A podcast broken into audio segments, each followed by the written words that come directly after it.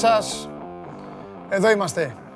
Σε μια ημέρα που υπό φυσιολογικές συνθήκες θα ήταν ε, αρκετά στεγνή από θέματα.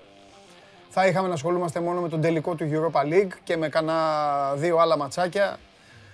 Όπως ο ημιτελικός του μπάσκετ της ΑΕΚ με τον Παναθηναϊκό και φυσικά το πρώτο μπαράζ της Ξάνθης με τον Πανετολικό. Όμως αρχίστε να μαζεύεστε γιατί όσα φέρνει ο χρόνος, ε, μάλλον λάθος που ξεκίνησα, όσα φέρνει η στιγμή, δεν τα φέρνει ο χρόνος όλος. Οπότε εδώ στην καυτή έδρα του sport24.gr σήμερα αναμένεται ένα show must go live αρκετά καυτό και γεμάτο θέματα. Είμαι ο Παντελής Διαμαντόπουλος, σας καλωσορίζω σε άλλο ένα πρωινό μεσημεριανό στην παρέα μας.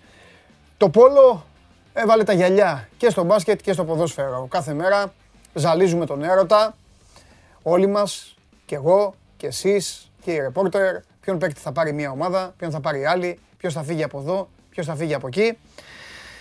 Και όπως ήδη γνωρίζετε, ένας από τους καλύτερους πολίτες του κόσμου, ο Φίλιπ Φιλίποβιτς, από του χρόνου, από σε λίγους μήνες, θα αγωνίζεται στις ελληνικές πισίνες. Τέλος πάντων, σε αυτές τις πισίνες που έχουμε στην Ελλάδα, γιατί έτσι όπως το είπα, ακούστηκε, λες και έχουμε γήπεδα ποδοσφαίρου σαν της Premier League ε, στο Πόλο. Ξεκινάω με αυτό, ξεκινάω λίγο έτσι για να σας μπερδέψω. Το ξεκινάω γιατί θεωρώ ότι είναι μία από τις σημαντικότερες ειδήσεις της χθεσινής ημέρας, αν όχι η σημαντικότερη, η μεταγραφή στον Ολυμπιακό του Φιλίπποβιτς. Στον άλλο πλανήτη θα έρθει μετά ο Καβαλιεράτος που σας έλειψε χθες. Ε, ο Ντόνσιτς κάνει όργια, συγκλονίζεις στη σειρά με τους Clippers. Συνεχίζω να σας ανακατεύω. Αλλά είναι μια εκπομπή, ένα σώμα Go Live που έχει να πει πολλά. Ε, μου έχετε στείλει πάρα πολλά μηνύματα για το τι ισχύει, για παράδειγμα, με τον Κώστα Φορτούνη. Θα σας πω σε λίγο, όταν έρθει ο καταστροφέας για να μάθει κιόλας για να μην ρωτάει κι αυτός. Θα σας πω τι ισχύει αυτή τη στιγμή με τον ε, Κώστα Φορτούνη και τον Ολυμπιακό. Ε, και επίσης, σύμφωνα με πληροφορίες, αυτή τη στιγμή που εγώ στέκομαι όρθιος και εσείς ε, με χαζεύετε στα τηλέφωνα, στα λάπτοπ, στα, στους υπολογιστές, στις τηλεοράσεις, παντού όπου υπάρχει οθόνη ή ακούτε στα αυτοκίνητά σας το Show Must Go Live, σύμφωνα με πληροφορίες, ξεκινάει η τηλεδιάσκεψη, η συζήτηση του Παύλο Γκαρσία με τον Ιβάν Σαβίδη. Τη στιγμή που οργιάζουν οι φήμες, εγώ αν θέλετε τη γνώμη μου το θεωρώ δεδομένο και το θεωρώ μάλιστα κάτι που θα, έπρεπε, που θα πρέπει να γίνει, ότι ο Ρασβάν Λουτσέσκου θα είναι την επόμενη αγωνιστική περίοδο ο προπονητής του ΠΑΟΚ. Μιλάμε για μια μεγάλη επιστροφή. Αν ολοκληρωθεί, είναι ο άνθρωπος ο οποίος οδήγησε τον Μπάουκ στο double σε ένα το πρωτάθλημα και ο άνθρωπος ο οποίος, κατά τη γνώμη μου, άλλαξε πάρα πολλά σε μια ομάδα η οποία δεν μπορούσε να τα διαφοροποιήσει πάρα μα πάρα πολλά χρόνια. Αυτός κατάφερε να το επιβάλλει, κατάφερε να φτιάξει δικούς του νόμους οι οποίοι μπόρεσαν να, να επιβληθούν, να ισχύσουν και έτσι οδήγησε τον ΠΑΟΚ εκεί που η ομάδα της Θεσσαλονίκης ε, ονειρευόταν για δεκαετίες. Ε, την ίδια στιγμή πλέον έχει προπονητή και η ΑΕΚ. Τα λέγαμε με τον Αγναούτογλου, για Μιλόγεβιτς πηγαίνει δουλειά και στο Μιλόγεβιτς κατέληξε. Θα πάρω τη θέση μου λοιπόν, να αρχίσουμε σιγά σιγά να ξετυλίγουμε το κουβάρι, αφού σας, α, σας πω τις α, καλημέρες όπως κάνω πάντα εδώ στους πρώτους που την ε, έχουν στείλει. Στον Νίκο, στον Χρήστο, στον Άγγελο, στον Βλαντή που είναι στο Όφενμπαχ. Όφενμπαχ, ε. Πω, πω, πω, πω, πω, πω.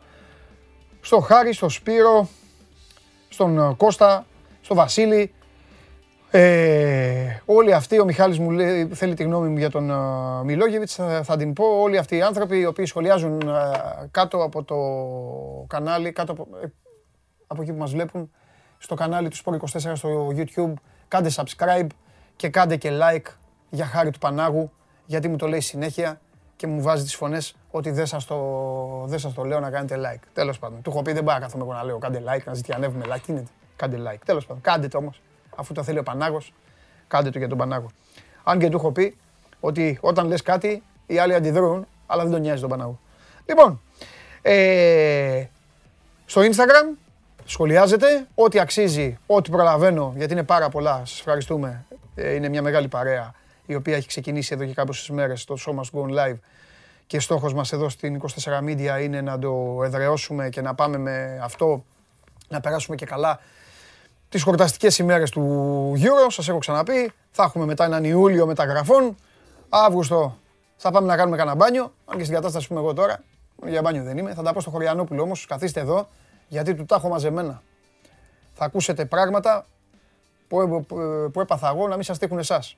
Λοιπόν, θα τα πω στον καταστροφέα όμως, για να δούμε τι θα μου πει. Ε, έχουμε το, το προφίλ, έχουμε τη σελίδα μας, του Sport 24, στο Instagram. Ε, μπαίνετε στα stories. Υπάρχει, θα το κάνουμε μαζί, να το κάνουμε μαζί. Μπαίνουμε στο Sport 24, πηγαίνουμε στα stories, προχωράμε γιατί είναι και κάμποσα, περνάμε και τον Κόντι, περνάμε και τον Μιλόγεβιτς, περνάμε και εμένα με το Μουντιάλ, τους περνάμε όλους και φτάνουμε εκεί που λέει στείλτε το σχόλιο σας ή την ερώτησή σας. Δεν το έκανα, τώρα το κάνω, τάκ. Και έχει στείλει ήδη ο Γιωργάρας, ο Γίγαντας, αν πιστεύω ότι η επιλογή του Μιλόγεβιτς ήταν σωστή κίνηση για την επόμενη μέρα της ΑΕΚ. Ναι, νομίζω. Ναι, μια χαρά είναι ο Μιλόγεβιτς. Το θέμα δεν είναι. Αυτοί οι προπονητές οι οποίοι είναι έμπειροι και ξέρουν την Ελλάδα και έχουν έναν τρόπο και μια φιλοσοφία ποδοσφαιρικής σκέψης. Εσείς καλά κάνετε και ρωτάτε, γιατί ρωτάτε με τη σωστή διάσταση. Ρωτάτε με τον τρόπο λειτουργίας των φυσιολογικών ομάδων. Στην, στην Ελλάδα όμως οι ομάδες δεν θα πω ότι είναι ανώμαλες. Στην Ελλάδα όμως ξέρετε ότι λαλούν πολύ κοκόρι. Όπου λαλούν πολύ κοκόρι, αργεί να ξημερώσει. Το θέμα είναι λοιπόν πώς θα λειτουργήσει ο οργανισμός της ΑΕΚ.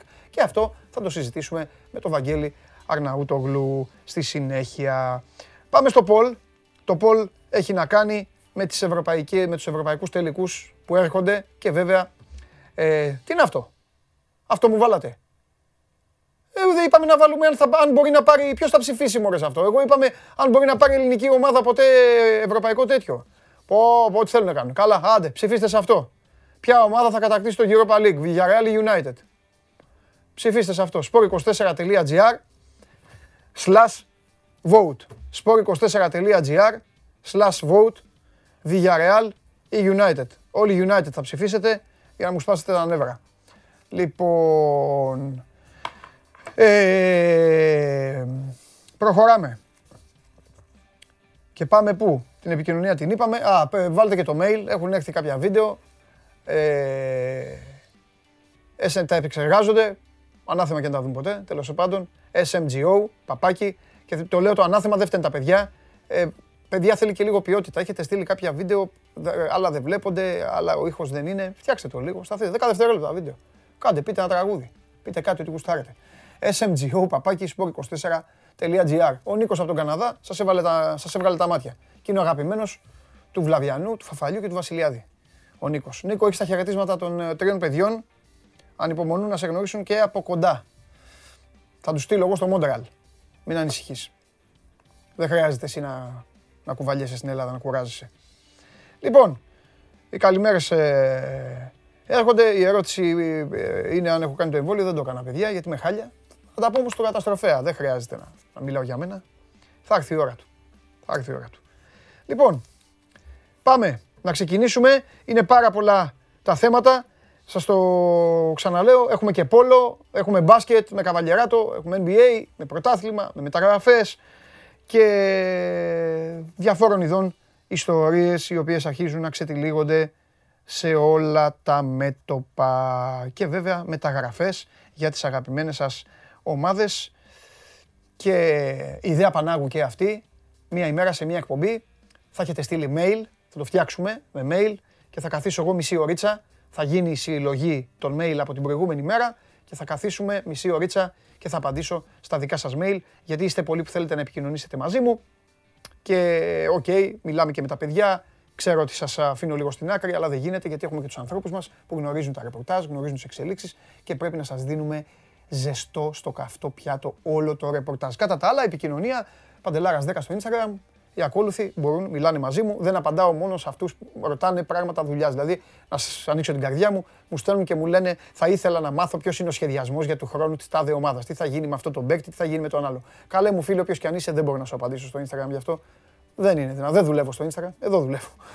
δεν γίνεται δηλαδή να κάθομαι να λέω ό,τι άλλο θέλετε, σας αρέσει η εκπομπή, δεν σας αρέσει, ε, θέλετε, θέλετε να ρωτήσετε κάτι για το εμβόλιο, για, για άλλα θέματα υγείας. Εδώ είμαι εγώ, έχω γίνει ειδικός. Πάμε Παναθηναϊκό.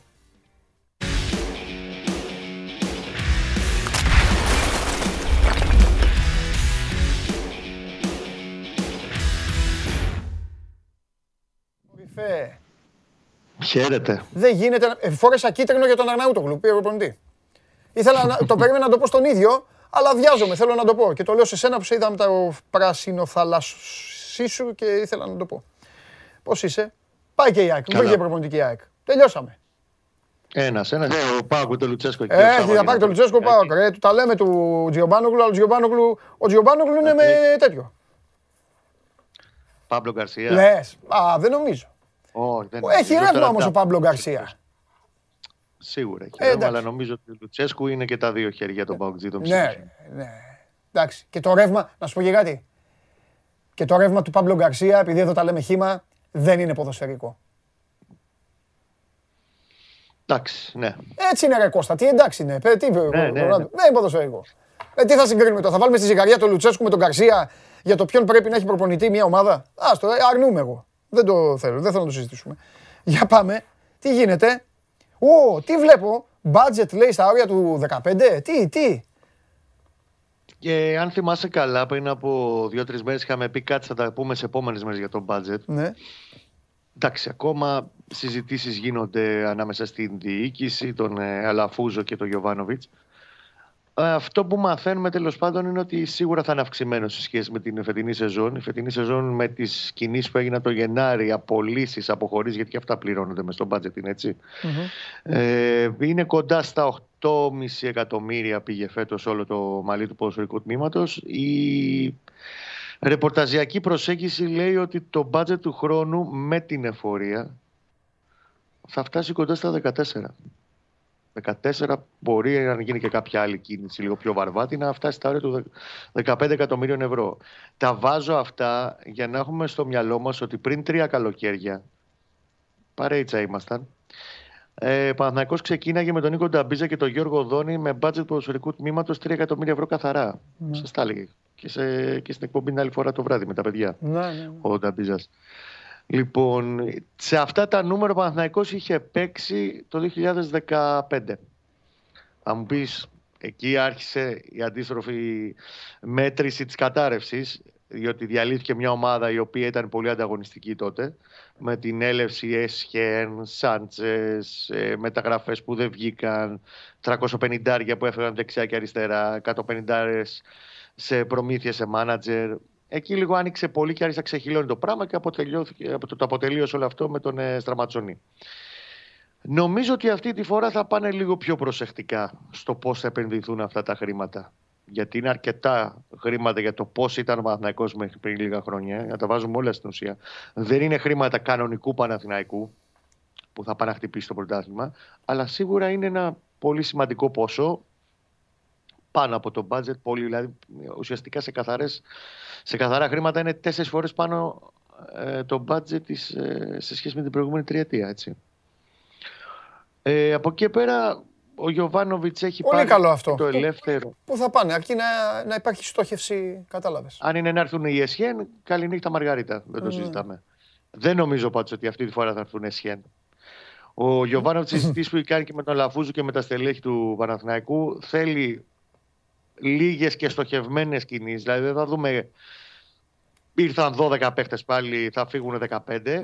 Θα φύγουν αρκετοί, θα έρθουν λιγότεροι. Δηλαδή θα έρθουν 6, εγώ λέω μάξιμου με 7 αν πουληθεί παίχτη. Ε, Κώστα, μάμα είναι 42 είναι ο Ματέι όπως έχεις πει. Ε, λιγότεροι ναι. μπορεί να. Πώς είναι. Τα παιδιά που επιστρέφουν από, τις, ε, την προετοιμασία, από, τις, από τους τους στην προετοιμασία θα είναι 41-42 ποδοσφαιριστέ. Ναι. Εκ των οποίων βεβαίως έχει πει ο Γιωβάνοβιτς στις συζητήσεις που έχει κάνει το τελευταίο 48 ώρα ότι θέλει να έχει ένα τελικό ρόστερ 26-27 παίχτε. Καταλαβαίνεις ότι θα πρέπει να το φεύγα να είναι πολύ μεγάλο. Είτε σε δανεισμούς των πιτσιρικάδων, αν κάποιοι δεν του κάνουν, είτε σε πωλήσεις, είτε σε ότι δεν μου κάνεις ε, παντελή, βρες ομάδα, φεύγεις ελεύθερος από εμάς, ούτε ποσοστά μεταπόληση, τίποτα να γλιτώσει το συμβόλαιό σου είτε και στο να πρέπει να πληρώσει ο Παναθηναϊκός ε, μερίδια συμβολαίων για να σπάσουν. Αν πεις δεν το κατάφερε εδώ με τον Μπέκ που ακόμα κάνει τουρ τα ελληνικά νησιά. Ο γίγαντας ο Μπέκ, ο Ουφε Μπέκ εδώ και ένα χρόνο και κάτι. Νομίζω ότι αυτό το καλοκαίρι θα είναι λίγο πιο συγκεκριμένα τα πράγματα και πολύ πιο αποφασιστικά για να αποδεσμευτούν όσοι δεν υπολογίζουν τέλος πάντων να αποχωρήσουν. Επειδή υποθέτω θα έχεις και αντίστοιχα ερωτήματα για το τεχνικό team, τι γίνεται. Πολύ Κύπρο είδα που δεν μου κάνει εντύπωση. Εντάξει, λογικό. Είδα Κύπρο. Και, να, και ίσως, ίσως αυτό να οδηγεί και τίποτα και σε κανένα παίκτη από εκεί. Ε. Αυτό ήθελα να σε ρωτήσω. Ε, εγώ πιστεύω δεδομένα θα δει κάποιες περιπτώσεις και από εκεί. Αλλά όχι ότι όλη η ομάδα, όλες οι κινήσεις θα έρθουν από εκεί. Ε, καλά, ναι, μόνο εντάξει. Γενικά ο Γιωβάνοβιτς είναι ένας άνθρωπος που σε όλες τις ομάδες που εργάστηκε και στην Κύπρο στον Αποέλ και στην Αραβία, όπου βεβαίως το, το χρήμα ήταν πολύ πιο άφθονο. Αν και τον πρώτο του χρόνο στην Ανάστα, ξέρεις, μεταγραφές έκανε ο πρίγκιπας εκεί. Mm-hmm. Δεν τι έκανε προπονητής. Μετά προσαρμόστηκε λίγο τα, στα δεδομένα του Γιωβάνοβιτς. Ναι. Κλείνει η παρένθεση. Γενικά κοιτάει όλες τις αγορές ο Γιωβάνοβιτς. Και πολύ δύσκολα καλά βεβαίως, δύσκολα βεβαίως θα δεις πολλούς Λάτιν σε ομάδες του Γιωβάνοβιτς με μεταγραφή. Okay. Αν κάποιος παίξει του κάνει, ok, okay, αλλά δεν θα δεις τέσσερις Βραζιλιάνου, τρεις Αργεντινούς κτλ. Ε, τα πρόσωπα που τέλος πάντων αυτή τη στιγμή δείχνουν να έχουν το προβάδισμα για το τεχνικό team είναι βεβαίως ο Πρέτρα Κέρακ, το έχουμε πει και τις προηγούμενες μέρες, ο οποίος θα είναι ουσιαστικά ο αναλυτής των αντιπάλων. Για να το φέρουμε λίγο σαν διαστολή, να καταλάβει και ο κόσμος, ο Γεωργιάδης που είχε ο Δόνης, ο αντίστοιχος θα είναι ο Έρακ, ο Γιωβάνοβιτς. Ε, οι δύο βοηθοί του που αυτή τη στιγμή, χωρίς να έχουν υπογράψει, έχουν το προβάδισμα είναι ο Χρήστος Κόντι εδώ υπάρχουν ενστάσεις από πολλούς. Έχω λάβει και εγώ σχετικά μηνύματα. Ότι... ότι λόγω, του, λόγω του ερυθρόλευκου παρελθόντος του. Αλλά παιδιά τώρα. Okay. Επειδή έπαιξε, δηλαδή, επειδή έπαιξε μπάλα στον Ολυμπιακό; Εφόσον κάνει, ναι, και επειδή έκατσε στον πάγκο του Ολυμπιακού και στη χρονιά του 18, όταν είχε φύγει ο Χάση, νομίζω, αν δεν κάνω λάθος. Αυτά τα θυμάσαι καλύτερα λίγο. Στο τέλος εκείνη η σεζόν ναι, που είχε πει ο Μαρινάκης να τους ψηλώσει όλους. Ναι. Είχε νομίζω μείνει ο Κόντι στα τελευταία μάτσα. Ναι. Τέλος πάντων. Και πήγε στην Κύπρο ε, και έκανε πάρα πολλά. Ε, ε, και ανέβασε τις συμμετοχές του προπονητικά το παιδί αυτό.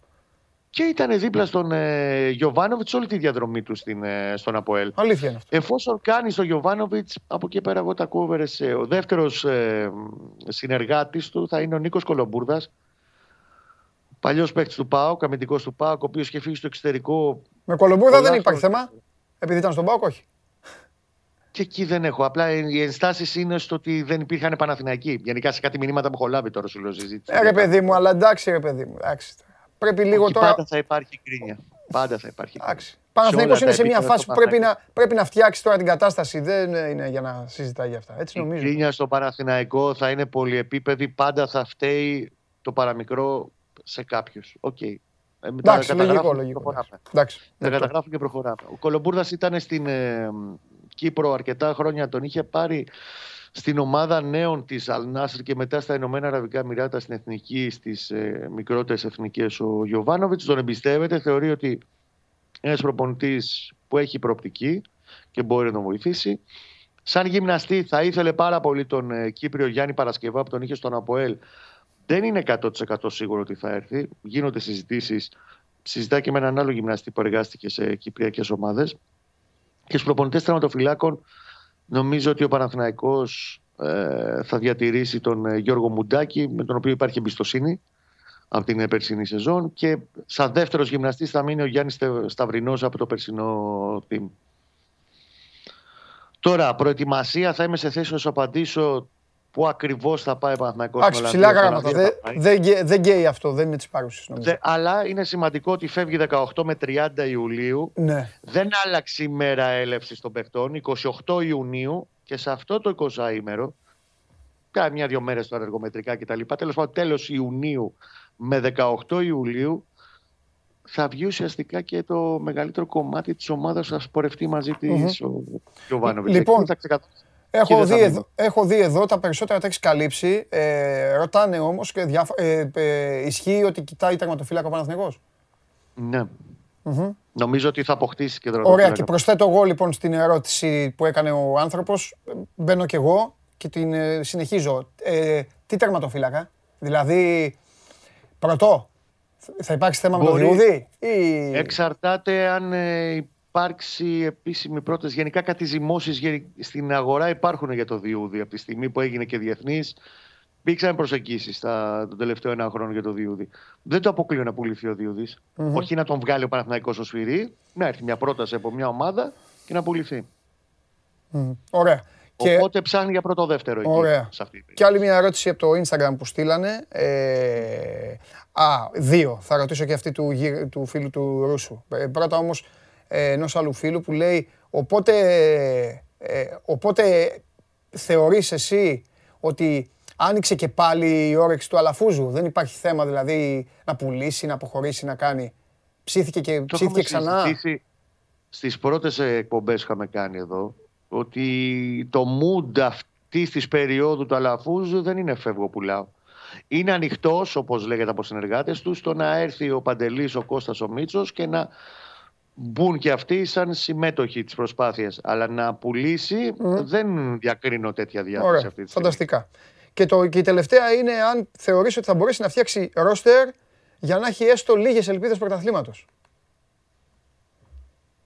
δεν θα ακούσει από κανένα στον Παναθηναϊκό να σου πει τη λέξη πρωτάθλημα. Ε, καλά, λογικό είναι. Αλλά αν, ε, με, αλλά αν με την αύξηση, πλέον... ναι. την οικονομική που λες εσύ, βγουν οι μεταγραφές, mm-hmm. Μπάλα είναι, δεν ξέρεις τι γίνεται. Ναι, αυτό, αυτό, αυτό δεν λέω θα πάντα πάει, αλλά μπάλα είναι.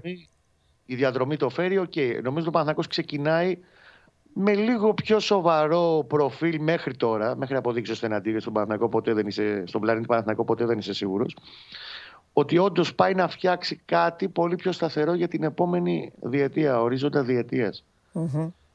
Δεν νομίζω θα ακούσεις φέτος τη λέξη Α, πάμε για πρωτάθλημα. Εντάξει, θα μου πεις τώρα εσύ Κώστα, Παναθηναϊκό είναι καταδικασμένος πάντα να λέει ότι διεκδικεί, κάνει, δείχνει. Ε, να είμαστε ρεαλιστές για ποιο Παναθηναϊκό μιλάμε και από ποια σεζόν προέρχεται ο Παναθηναϊκός και από τι κατάσταση προέρχεται τα τελευταία χρόνια.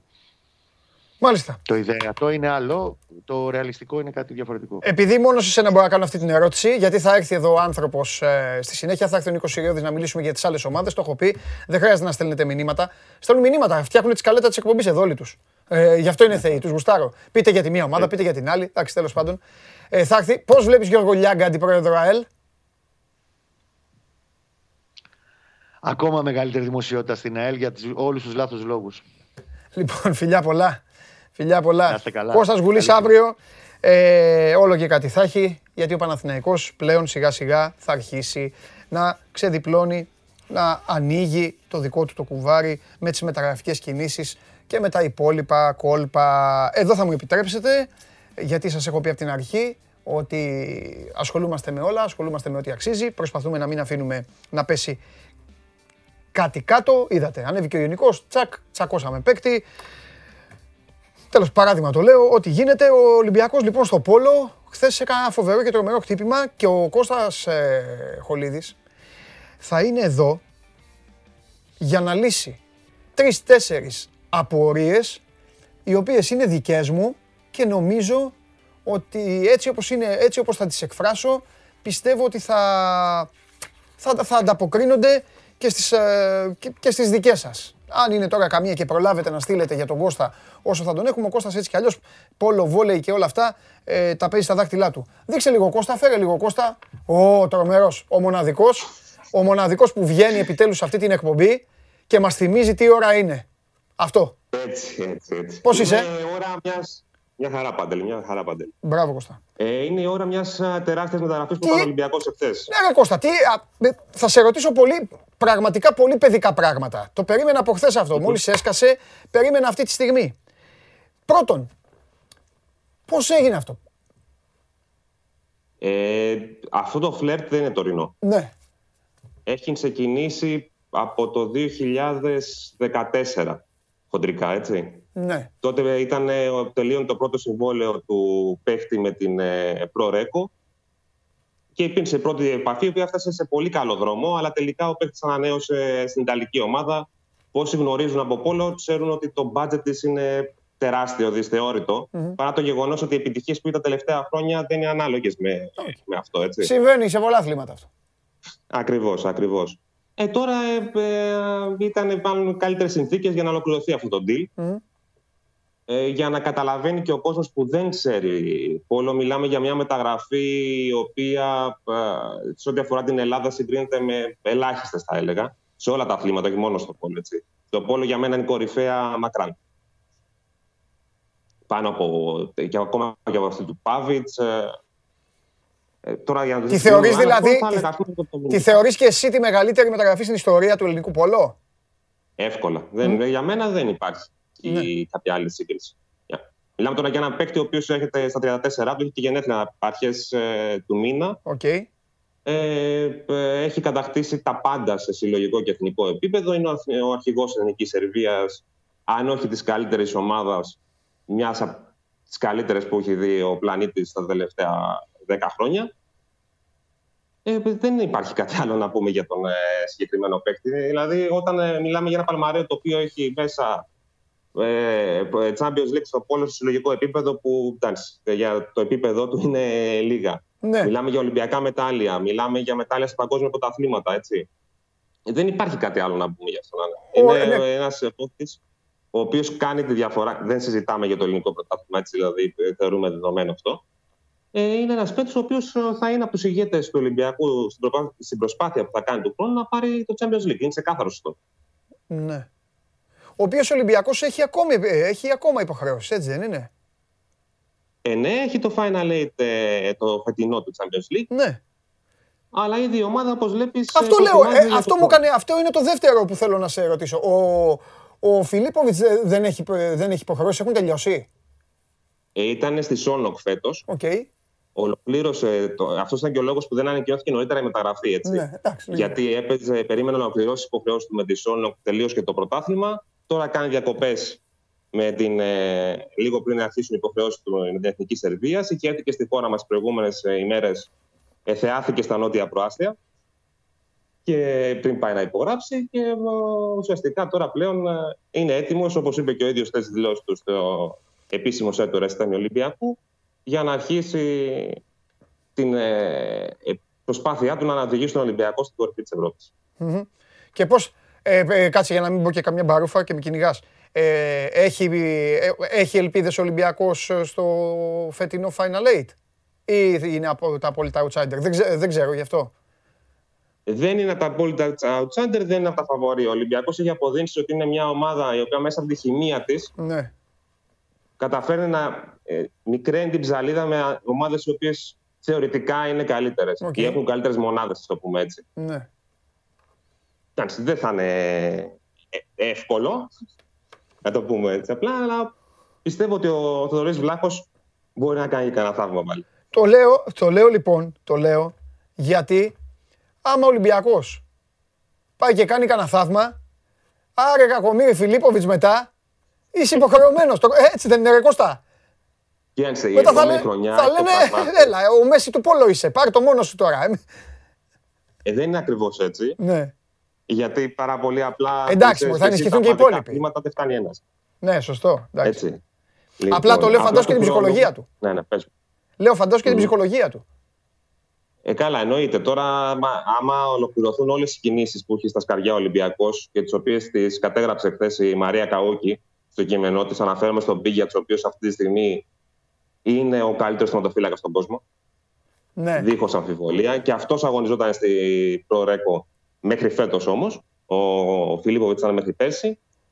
Ε, οι Ιταλοί θεωρούν δεδομένη τη μεταγραφή. Είναι χαρακτηριστικό ότι ο Ιταλός συνάδελφος, ο οποίος ασχολείται αποκλειστικά με, τη, με το ρεπορτάζ της Προρέκο, ε, είπε στη Μαρία ότι για μας είναι τελειωμένο. θα είναι στο final, ε, στο final eight αυτός. Ναι, ναι, ναι. Όχ, Ε, θα, θα τα φά- και επίσης, Θα παίξει ο Ολυμπιακός ε, περιμένουμε Προρέκο. και επιστροφές. Μόνο στο πόλο μπα γίνουν αυτά. Θα παίξουν Ολυμπιακός Πορεκό. Ε, άσε τίποτα Είναι να... λίγες, είναι, Άσε είναι- να περάσει είναι τίποτα. λίγες οι ομάδες. Έλα. Είναι λίγες οι ομάδες, Παντελή. Ναι, μωρέ, εντάξει. Επίσης, να πούμε ότι δεν είναι, μιλάμε και για επιστροφές, έτσι, μεγάλου επίπεδου. Ναι. Αναφέρομαι, ας πούμε, στη- στον Μπούσλε, στο Φουντούλη. Παίχτες οι οποίοι, άμα μαζευτούν όλοι αυτοί στον Ολυμπιακό, ο Ολυμπιακός μαζί με την Μπέογκρατ, η οποία έχει προσπαθεί να μαζέψει όλη την εθνική Σερβίας, Μμμ. να το πούμε απλά, έτσι. Ε, θα είναι τα δύο φαβορή του χρόνου για να πάρουν το Champions League. Ναι. Εντάξει, να βάλουμε και την Pro Record που πάλι ναι, μεν θα έχει λιγότερο budget από ό,τι φαίνεται, αλλά δεν μπορείς να μην την υπολογίζεις. Έτσι. Είναι μια ομάδα η οποία πάντοτε καταφέρνει και με, ο- με τα χρήματα που ρίχνει στο πόλο συγκεντρώνει παίχτες οι οποίοι μπορούν να κάνουν τη διαφορά. Θέλω να πω, Κώστα μου, σε αυτό το σημείο, ε, ξέρω ότι θα συμφωνήσεις, γιατί είναι σαν να σου ευλογώ τα γένια. Ε, και με όλη τη γνώση των ε, λεγόμενών μου, θεωρώ τον Ολυμπιακό του Πόλο την πιο αδικημένη, ε, πραγματικά και αναλογικά την καλύτερη ε, ελληνική ομάδα σε όλα τα αθλήματα, σε όλα τα τμήματα, περισσότερο δηλαδή και από τα άλλα τμήματα του ίδιου σωματείου, γιατί μιλάμε για ανθρώπους οι οποίοι καταφέρνουν να πηγαίνουν πάρα πολύ ψηλά στην Ευρώπη συνέχεια, με συνθήκες αειδιαστικές, με εμετικές συνθήκες προπόνησης, ε, και το κυριότερο, όσοι έχουν αθληθεί θα το καταλάβουν, οποιοδήποτε άθλημα, είναι απίστευτο και τρομερό αυτοί οι παίκτες, ε, οι αθλητές, να βασανίζονται, όχι να βασανίζονται, να, να μην έχουν ανταγωνισμό, 5-6 μήνες να μην παίζουν. Δεν ξέρω τώρα, θα μου πεις εσύ, όχι, είναι βουλιαγμένοι, είναι οι άλλοι. Εγώ δεν, δεν τα παρακολουθώ, αλλά εγώ βλέπω τα αποτελέσματα. Ε, και, και ξαφνικά να πρέπει να γυρίζουν ένα διακόπτη και να πηγαίνουν σε επίπεδο Champions League και να διεκδικούν και να το κατακτούν. Πιστεύω λοιπόν ότι πάνω και από γυναίκες ε, και τις ίδιες τις γυναίκες του Πόλο του Ολυμπιακού δηλαδή που το πήρανε, ε, πάνω από όλους νομίζω ότι η ανδρική ομάδα Πόλο του Ολυμπιακού είναι η καλύτερη ελληνική ομάδα σε όλα τα αθλήματα, σε όλα τα σωματεία. Το ξαναλέω και στον ίδιο τον Ολυμπιακό, κορυφαία, την τελευταία πενταετία. Δεν ξέρω πόσο θες εσύ βάλε. Αυτό είναι δική μου γνώμη. Παντελή, ήταν γενικότερα το κομμάτι του, των μικρών σπόρων, ας το πούμε έτσι. Ναι. Ε, αυτά που καταφέρουν οι ελληνικές ομάδες ε, είναι ενσιοζήλευτα και γενικότερα δεν υπάρχει προβολή, το πούμε έτσι ναι, απλά, ναι. που τους ανσύζει. Όταν ας πούμε ο Ολυμπιακός, αλλά και η εθνική ομάδα Απόλλω, κάνουν προπονήσεις στο Παπαστράτιο, που ευτυχώς που υπάρχει και αυτό έτσι, το λέμε και αυτό, γιατί έχουμε φτάσει σε αυτό το σημείο. Ναι. Έτσι. Ε, ε ελπίζω τουλάχιστον να ολοκληρωθούν τα έργα στο ΆΚΑ και να αποκτήσει η εθνική ομάδα ένα σπίτι και να κάνει και ο Ολυμπιακός ένα κολυμβητήριο στον Πειραιά.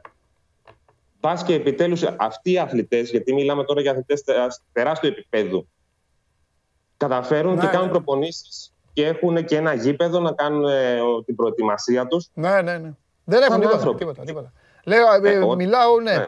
Ε, άστο, άστο, άστο. Όταν πούμε, ε, ε, βλέπω αθλητές να πηγαίνουν να δοκιμάζουν το νερό, γιατί έχουν γίνει και αυτά στον Άγιο Κοσμά, για να δουν αν θα μπορούν να κάνουν εκεί προπόνηση και μετά πρέπει να πάνε στο Παπαστάτιο. Επαναλαμβάνω, για να κάνουν προπόνηση, έτσι. Μιλάμε και το αυτονόητο. Mm-hmm. Έτσι. Ε, τι να συζητήσουμε από εκεί πέρα. Ναι, ναι, ναι, ναι. Λοιπόν, τίποτα άλλο από αυτά τα, τα εντυπωσιακά, τα δικά σου τέτοια, τα καθάρισες όλα. Τελειώσαν όλα, ε, γυναικεία, όλα αυτά τώρα. Μόνο αυτό μένει δηλαδή. Ε, αυτό μένει και έχουμε και τον αγαπημένο Στέφανο Τσιπά και τη Μαρία Σάγαρη, οι οποίοι. Ρολάν Έχουν Ακριβώς από την Κυριακή ουσιαστικά. Ξεκινάει το Ρολάν Καρό, το κυρίως ταπλό για αυτούς. Mm. Πιστεύω ότι και οι δύο θα πάνε μακριά. Μακάρι. Μακάρι, μακάρι για να είμαστε εδώ να τα λέμε. Κώστα μου, σε ευχαριστώ πολύ, φιλιά. Γεια, Γεια σου, Κώστα μου. Ήταν ο Κώστας Χολίδης. Ε, αυτά το ξαναλέω, δεν χρειάζεται. Άνοιξα μια κουβέντα τώρα και ανταλλάσσετε τις απόψεις σας. Καλά κάνετε. Ε, την τελευταία πενταετία, δυστυχώς, καταλαβαίνω ότι μπορεί να μην το, να μην το συμμερίζεστε. Δικαίωμά σας είναι αλλά αυτά που έχει κάνει αυτή το, το συγκεκριμένο τμήμα ε, δεν τα έχει κάνει κανένα άλλο. Κανένα άλλο, καμίας ομάδας. Ούτε της ίδιας αυτής της ομάδας, σας λέω. Οπότε μην, μην κουράζεστε. Μην το βασανίζετε. Ε, και με αυτά που τραβάνε, βέβαια, έτσι. Ε, έχει πολύ μεγάλο. Ε, παίζει πολύ μεγάλο ρόλο αυτό. Τέλος πάντων. Λοιπόν, ε, τι, ήρθε η ώρα να δικαιωθεί το μπλουζάκι μου; Α, ωραία, θα πάω στη γωνία. Σήμερα θα πάω στη γωνία. Θα πάω στη γωνία. Τώρα που έχει και προπονητή, τώρα θα πάω να κουρευτώ μόλις ξεπεράσω τα, να ξέρετε κάτι, το ότι είμαι δύο μέρες απέναντί σας, LCD είμαι, αλλά θα τα πω στον καταστροφέα. Λοιπόν, φεύγω, πάω στη γωνία, σώζοντα. Πάμε ΑΕΚ, πάμε, πάμε, πάμε, φέρτε τον.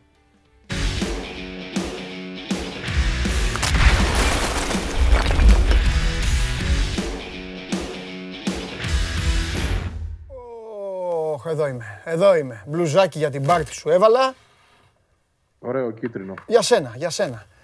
Θα πάω, μόλις ε, ξεπεράσω και τα, και τα βάσανα που έχω, δύο, τρι, δύο μισή μέρες τώρα. Τι έχεις; Άστα. Ε, δεν είναι για να τα λέμε στον αέρα. Δεν λέγονται. Okay. Άστο. Και εγώ σε καραντίνα είμαι. Οπότε... Άστο. Θα σου πω ένα πράγμα μόνο. Έφυ, έχω στεγνώσει όλο το λίπος. Μόλις ξεκινήσουν οι προπονήσεις, θα είμαι τούρμπο. Άθελά μου το, αυτό... το έχω χάσει όμως. Άθελά μου. Αυτό είναι καλό. Δεν ε, μας το μυστικό. Καλό είναι. Όπως πας όμως και το χάνεις, είναι και βάσανο. Άστο, ναι. Βαγγέλη μου. Λοιπόν, λοιπόν, ήρθε. Λοιπόν, Σούπα. Ήρθε. Τι ρε Ρεμπρόφ και τέτοια τώρα φαινόταν. Νιάου νιάου έκανε. Εντάξει ρε παιδί μου, το λογικό έγινε. Ναι. Τελικά, αλλά δεν είναι ότι δεν το προσπάθησαν και για το Ρεμπρόφ. Το προσπάθησαν.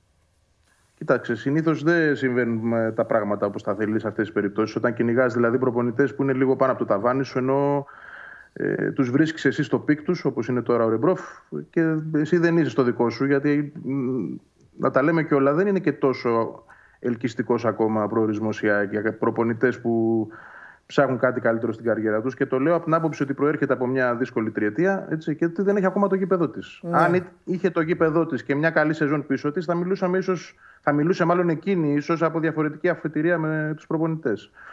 Το πάλεψε η ΑΕΚ όμως και με τον Λουτσέσκου τον ήθελε. Εντάξει, τι να κάνει. Όταν δίνεις 1,3 εκατομμύρια ευρώ στο Λουτσέσκου και άλλα τόσα στο Ρεμπρόφ, ε, όταν δεν έχεις δώσει ποτέ αυτά τα λεφτά για κανένα προπονητή, όταν κάνει, δεν έχεις ξεπεράσει το εκατομμύριο για προπονητή, ε, εντάξει, έκανες την προσπάθειά σου. Εγώ θα πω... Ε, πολύ, καλά, πολύ καλά τα λεφτά για Λουτσέσκου. Πολύ καλά, αλλά στον ΠΑΟΚ θα πάρει αρκετά περισσότερα.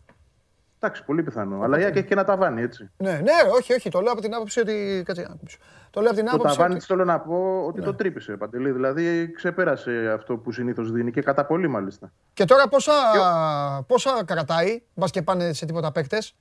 Είναι πιο χαμηλά ο Μιλόγεβιτ, δεν είναι; Ναι, αλλά ο Μιλόγεβιτ έχει ένα επιτελείο τεσσάρων ανθρώπων. Θα δούμε αν θα είναι όλοι μαζί, αν θα είναι πέντε δηλαδή σύνολο. Μάλιστα. Ε, στο εκατομμύριο είναι πάλι. Δεν είναι λίγα τα λεφτά. Okay. Και πάλι θα γίνει ο πιο ακριβοπληρωμένος προπονητής της εποχής Μελισανίδη, να το πω έτσι. Mm-hmm.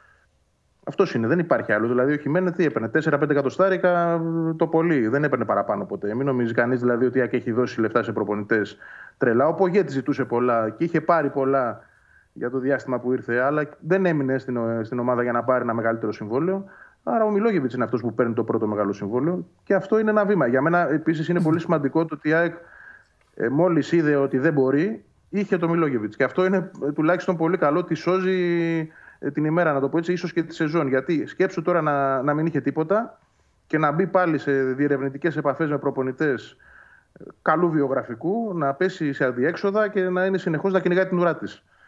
Ε, και δεν συμφωνώ φυσικά καθόλου, γιατί το, το βλέπω πολύ γύρω μου, το συζητούσαμε και την προηγουμενη φορά. Αυτή την γκρίνια, ρε παιδί μου, για, δεν είναι κακός προπονητής ο Μιλόγεβιτ. Ε, θεωρώ Ποιος είπε ότι είναι κακός, Ρεβαγγέλη. Πολύ, πάρα πολύ. Δες γύρω σου, δες στο διαδίκτυο, εκεί εκφράζονται όλοι πλέον. Δεν μπορούμε να τα αποφύγουμε. Στο είπα και την άλλη φορά. Στο φινάλε και εμείς στο διαδίκτυο δουλεύουμε τώρα και σε αυτούς απευθυνόμαστε. Ναι. Άρα αυτούς πρέπει και να ακούμε. Αυτοί λοιπόν, κα, κατά συντηρητική πλειοψηφία, από όσο εγώ παρατηρώ ε, το τελευταίο διάστημα, τις τελευταίες ημέρες, ε, έχουν αντιρρήσεις επειδή εντάξει, η δεν κατάφερε να φέρει όντως έναν προπονητή που ήταν πιο ψηλά από εκείνον, μάλλον δύο προπονητές. Αλλά αυτό δεν σημαίνει ότι τούτος είναι άσχημος ή ότι είναι κακός, ή να αναφέρονται σε αυτόν όσο πρώην προπονητής του Πανιωνίου, λες και δεν έχει πάει στον Ερυθρό Αστέρα, δεν έχει πάρει τρία πρωταθλήματα, δεν τον έχει βάλει δύο φορές ο Μίλους Champions League, δεν έχει κάνει δέκα προκρίσεις καλοκαίρι, δεν έχει αποκλειστεί ποτέ καλοκαίρι. Ε, βάζει πάντα την ομάδα σε όμιλο. Όλα αυτά δηλαδή ε, είναι ένα πολύ καλό βιογραφικό Δίκιο για ένα προπονητή. Και όσοι, τον, όσοι το λένε αυτό, να θυμούνται ότι τον ήθελαν οι ομάδες τους όλες. Όλες. Εννοείται. Όλες όμως. Όταν λέω όλες, όλες. Δεν ξέρω για τον Πάο και τον Ολυμπιακό. Ναι, καλά. θυμάμαι ότι ήταν όντως. Αλλά μπορεί και ο Πάος. Και στον ναι. Ολυμπιακό ήταν και στον Παναθηναϊκό ήταν. Και από τον ε, Πάο. Παναθηναϊκό σίγουρα. Ναι. Ναι, ναι, ναι. Κοίταξε να δεις Παντελή, επειδή εμφανίστηκε το φαινόμενο, εγώ θα το χαρακτηρίσω ο Μαρτίνς, ο οποίος είναι ένα λαχείο, γιατί αν θυμάσαι και εσύ καλά, ναι. Ε, στην αρχή ο Ολυμπιακός δεν τον καλό έβλεπε, ήταν και να φύγει κανένα διάστημα. Έτσι, ναι, δεν ναι, ναι, ναι, ναι, και τελικά ο, ο άνθρωπος γύρισε το παιχνίδι και έκανε αυτό που έκανε και παρουσίασε, παρουσίασε αυτή την πολύ καλή ομάδα και είναι τόσο καλός προπονητής. Αυτό δεν σημαίνει ότι ήρθε εδώ ε, πανάκριβα. Είχε συμβόλαιο ε, περίπου με τα μισά λεφτά από αυτά που θα παίρνει ναι. τώρα. Δεν ξέρω τι παίρνει αυτή τη στιγμή ο Μαρτίνς, αλλά όταν ήρθε στον Ολυμπιακό, διάβαζα τότε το ρεπορτάζ για 500-600 χιλιάδες. Βγήκε προπονηταράς όμως. Εκεί η έδωσε τόσα π.χ. στον Καρντόσο και τη βγήκε πατάτα. Άρα εδώ έχει να κάνει και με το πόσο τυχερός σε κάποια πράγματα. Φυσικά και με το πόσο καλά έχεις διαβάσει ένα προπονητή και ξέρεις γιατί τον φέρνεις και τον επιλέγεις. Ε, επειδή όμως ύψωσε πάρα πολύ τον πύχη ο Μαρτίνης και αντιστοίχως και ο Λουτσέσκου που ήταν και στόχος της ΑΕΚ ξεκάθαρα, ε, αυτή τη στιγμή ό,τι άλλο ε, δεν είναι κάτι παρεμφερές ε, ξενίζει και ενοχλεί. Ενώ δεν θα έπρεπε. Δηλαδή ο κόσμος σαν για μένα θα έπρεπε να είναι ικανοποιημένος που αφού η ΑΕΚ δεν μπόρεσε να πάρει τους δύο προηγούμενους, τουλάχιστον πήρε αυτόν. Που είναι ναι. καλός προπονητής. Συμφωνώ. Τώρα το, το τι θα κάνει στην πορεία είναι άλλο θέμα. Θα το δούμε. Και τώρα έρχονται, ε, έχω μπει στο, σε αυτά που στέλνουν στο Instagram οι φίλοι μας. Ναι. Και ο Βάιος ρωτάει αν θα κάνει πρωταθλητισμό η ΑΕΚ, αν το πιστεύεις. Και ο Νίκος κάτι παρόμοιο, ότι αν μπορεί να πετύχει ο Μιλόγεβιτς στην ΑΕΚ. Πάλι, για τον, πάλι για τον Αράουχο ρωτάνε. Ναι. Θα το πιάσουμε το πρώτο που είναι, έχει ενδιαφέρον. Και... Αν μπορεί να κάνει η ΑΕΚ πρωταθλητισμό. Και ο Γιώργος, αν αυτός έστειλε πρώτος ο άνθρωπος σήμερα κιόλας, αν τελικά ήταν η σωστή κίνηση για την επόμενη μέρα της ΑΕΚ, ασχέτως των υπόλοιπων υποψηφίων. Νομίζω ότι απάντησες σε αυτό. Ναι.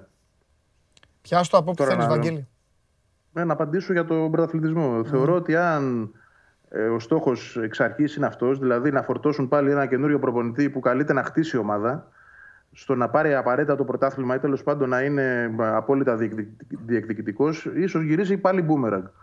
Ε, Καταρχάς πρέπει να δούμε τι ενίσχυση θα έχει.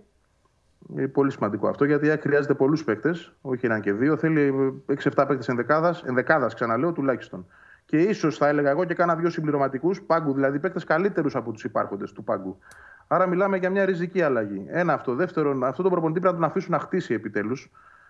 Ε, φυσικά θα εξαρτηθεί από τα αποτελέσματα και, το, και την εικόνα που θα έχει η ομάδα, αλλά θεωρώ ότι βρήκε ένα πακέτο προπονητή το οποίο ε, έχει ικανότητες και έτσι ένα καλό background για να ελπίζει η ομάδα ότι μπορεί να της βγει. Τώρα για πρωταθλητισμό πρέπει να γίνουν πολλά πράγματα. Καταρχάς, για να πάρει κάποιος άλλος πρωτάθλημα στην Ελλάδα, γνώμη μου είναι αυτή, πρέπει να το θέλει ο Ολυμπιακός πρώτα. Δηλαδή να, να κάνει εκείνος βήματα προς τα πίσω για να πετύχουν και άλλοι βήματα ε, προς τα εμπρός. Δεν αρκεί δηλαδή μόνο η ΑΕΚ να βελτιωθεί αυτή τη στιγμή, γιατί πρέπει να βελτιωθεί πάρα πολύ. Εγώ βλέπω το χάσμα ότι είναι μεγάλο. Ναι. Έτσι. Ε, ναι. Ε, κατά δεύτερον, ο Πάοκ. Τώρα ξεφεύγω λίγο, αλλά είναι η δική μου. Όχι, ρε παιδί μου, κουβέντα κάνω, ναι. Ναι, ο Πάοκ αν πάρει το Λουτσέσκου τελικά, δεν ξέρω, θα μας τα πει και μετά ο Σάβα, ναι. αλλά επειδή αυτό υπάρχει στην επικαιρότητα, ναι. θεωρώ ότι θα σπρώξει και πολλά χρήματα για να ενισχυθεί. Ε, δεν είναι λοιπόν τόσο απλό το να λέμε κάνω πρωταθλητισμό επειδή έφερα έναν Μιλόγεβιτς. Όχι, δεν είναι έτσι. Πρέπει να αξιολογηθεί το ρόστερ. Εγώ ένα πράγμα θα ήθελα να δω από τον Μιλόγεβιτς πρώτα απ' όλα, δηλαδή να είναι ε, άτεγκτο σε όλα. Να, αν υπάρχουν παίκτες στην ομάδα που δεν του αρέσουν, ασχέτως αν είναι πριμαντώνες, αγαπημένα παιδιά, παίρνουν μεγάλα συμβόλαια, δεν ξέρω τι, αν δεν τους θέλει πρέπει να το πει. Δηλαδή να είναι πρώτα απ' όλα με τη δουλειά του και τον εαυτό του αυστηρός, για να μπορούμε να είμαστε και όλοι δίκαιοι μαζί του. Διότι αν μπει και αυτός σε εντός εισαγωγικών καταναγκασμούς και συμβιβασμούς. Δηλαδή ότι πρέπει κάποιοι παίκτες πάντα να είναι εκεί και να παίζουν ή δεν ξέρω εγώ τι δεν φεύγουν, είναι το τέμ, οτιδήποτε άλλο. Αν ξαναλέω δεν του αρέσουν, έτσι παρένθεση, ε, τότε θα αποτύχει. Ε, πρέπει να μπει επιτέλους ένας προπονητής ο οποίος θα είναι υπεράν όλων στα αποδητήρια και θα επιβάλλει και στη διοίκηση τους παίκτες που θέλει και δεν θέλει. Δεν είπα να πει φέρτε μου έναν που δεν έρχεται ποτέ, αλλά σίγουρα αν δεν θέλει κάποιον ε, ή δεν του κάνει, ή τέλος πάντων θεωρεί ότι ε, υπάρχει στρεβλή εικόνα για εκείνον από τη διοίκηση και διαφορετική από τη δική του οπτική, καλό θα είναι να τα πει όλα αυτά και να τα ξεκαθαρίσει. Να μην δούμε δηλαδή πάλι πράγματα και να συζητάμε σε 5-6 μήνες ότι δεν κάνει ο ένας, δεν κάνει ο άλλος. Αν δεν κάνει, πρέπει να, να αποφασιστεί τώρα. Σωστά. Λοιπόν, κανένας άλλος εδώ, τίποτα. Για μπάσκετ λένε να πεις. Για, για μπάσκετ. Για σήμερα. Έχει ναι, σήμερα, έκανα εγώ. Βλέπουν και την μπάλα εδώ, ξέρουν ότι γουστάρεις, ρωτάνε. Θα γίνει 2-2, τι λες, ή, ή τέλος. Πιστεύω ότι μπορεί να γίνει, ναι. Αφού παίζει και ο Μωρέιρα, πιστεύω ότι μπορεί να γίνει. Αν έχει η ΑΕΚ την εικόνα που είχε στα προηγούμενα μάτς, έτσι και λίγο πιο ισορροπημένη διαιτησία. Δεν συμφωνώ με αυτό το απόλυτο κράξιμο που γίνεται, αλλά βλέπω και εγώ πραγματάκια που ευνοεί το Παναθηναϊκό σε κάποια πραγματάκια. Mm-hmm. Αν είναι στο 50-50, έχει ελπίδα. Mm-hmm. Αλλιώς με καλύτερη ομάδα να σε παίζει και λίγο κόντρα η διαιτησία δεν έχει τύχει ποτέ. Τελευταία ερώτηση. Ναι. Στον μπασκετμπολίστα Βαγγέλη Αρναούτογλου. Ναι, ναι, ναι. Πες μου. Ο Μέικον κάνει για τον Ολυμπιακό στην Ευρωλίγκα; Δεν πιστεύω ότι είναι παίκτης σε επίπεδο Ευρωλίγκα. Είναι πάρα πολύ καλός σκόρερ. Mm-hmm. Θεωρώ ότι στερεί πολύ στην άμυνα για αυτό το επίπεδο mm-hmm. και, και στο, και στο μέγεθος. Είναι ένα κλικ πιο πίσω. Ε, τώρα σε ένα ειδικό ρόλο που κάποια ομάδα θα τον βάλει, όχι να πάρει να στηριχθεί σε εκείνον, αν έχει ένα ρόλο π.χ. ο Μπαρτζόκας, αφού μου λέει για τον Ολυμπιακό και μπορεί να τον αξιοποιήσει για 10-15 λεπτά, ίσως και να μπορεί να σταθεί. Αλλά μέχρι εκεί. Γνώμη μου πάντα. Φιλιά, αύριο. Αύριο, γεια. Αύριο. Αυτός ήταν ο Βαγγέλης Αρναούτογλου. Στην ΑΕΚ γύρισε ο διακόπτης. Προπονητής υπάρχει. Και τώρα ξεκινάει η εκαθάριση, το φύγε, το έλα, το ψάξε, το δες, το κάτσε να μιλήσουμε, να διαπραγματευτούμε, να υπογράψουμε και όλα αυτά τα οποία θέλουν αρκετό χρόνο Μα πάνω απ' όλα θέλουν το σωστό timing. Αυτό ισχύει για όλες τις ομάδες. Επαναλαμβάνω, show must go on live εδώ, στο sport24.gr. Τι είναι αυτό ρε παιδιά, με εξαφανίσατε. Στο sport24.gr. Σε μια πολύ γεμάτη ημέρα, σε... Ε, ακούσατε για τη μεταγραφή ε, του Πόλο για τον Ολυμπιακό. Υπάρχει πολύ μπάσκετ στη συνέχεια, πιο μετά με καβαλιαράτο. Τσάρλι στοίχημα σήμερα. Βάλτε να δούμε πόσο είναι το πόλ, γιατί έρχεται καταστροφέας. Τώρα έρχεται η ώρα να ξεσπάσω. Να ξεσπάσει ο ασθενής. Ο ήρωας, εγώ λοιπόν. Villarreal βλέπετε. 56,5. Ε, εντάξει, μπορεί να το γυρίσουν οι ακατανόμαστοι μετά. Δεν έχουν μπει ακόμα οι φανατικοί υποστηρικτές της Manchester United να ψηφίσουν. Τι να κάνουμε. Λοιπόν, ναι, έρχεται το κούρεμα, παιδιά. Μόλις ησυχάσω από αυτό το οποίο δυόμιση μέρες με έχει διαλύσει, θα κουρευτώ. Δεν γίνεται να μην κουρευτώ. Θα πήρε η προπονητή το είχα τάξει στο Βαγγέλη. Αυτός είχε πει θα, θα κόψει το μουσι όμως, ε. Το θυμόμαστε αυτά. Λοιπόν, να ανοίξει η πόρτα παρακαλώ. πάμε, πάμε, σε, πάμε σε break πρώτα γιατί θέλω να, θέλω να πω κάτι στον αρχισυντάκτη της εκπομπής, τον κύριο Γιώργο Περπερίδη. Οπωσδήποτε. Να του πω κάτι. Δικό μας. Πάμε.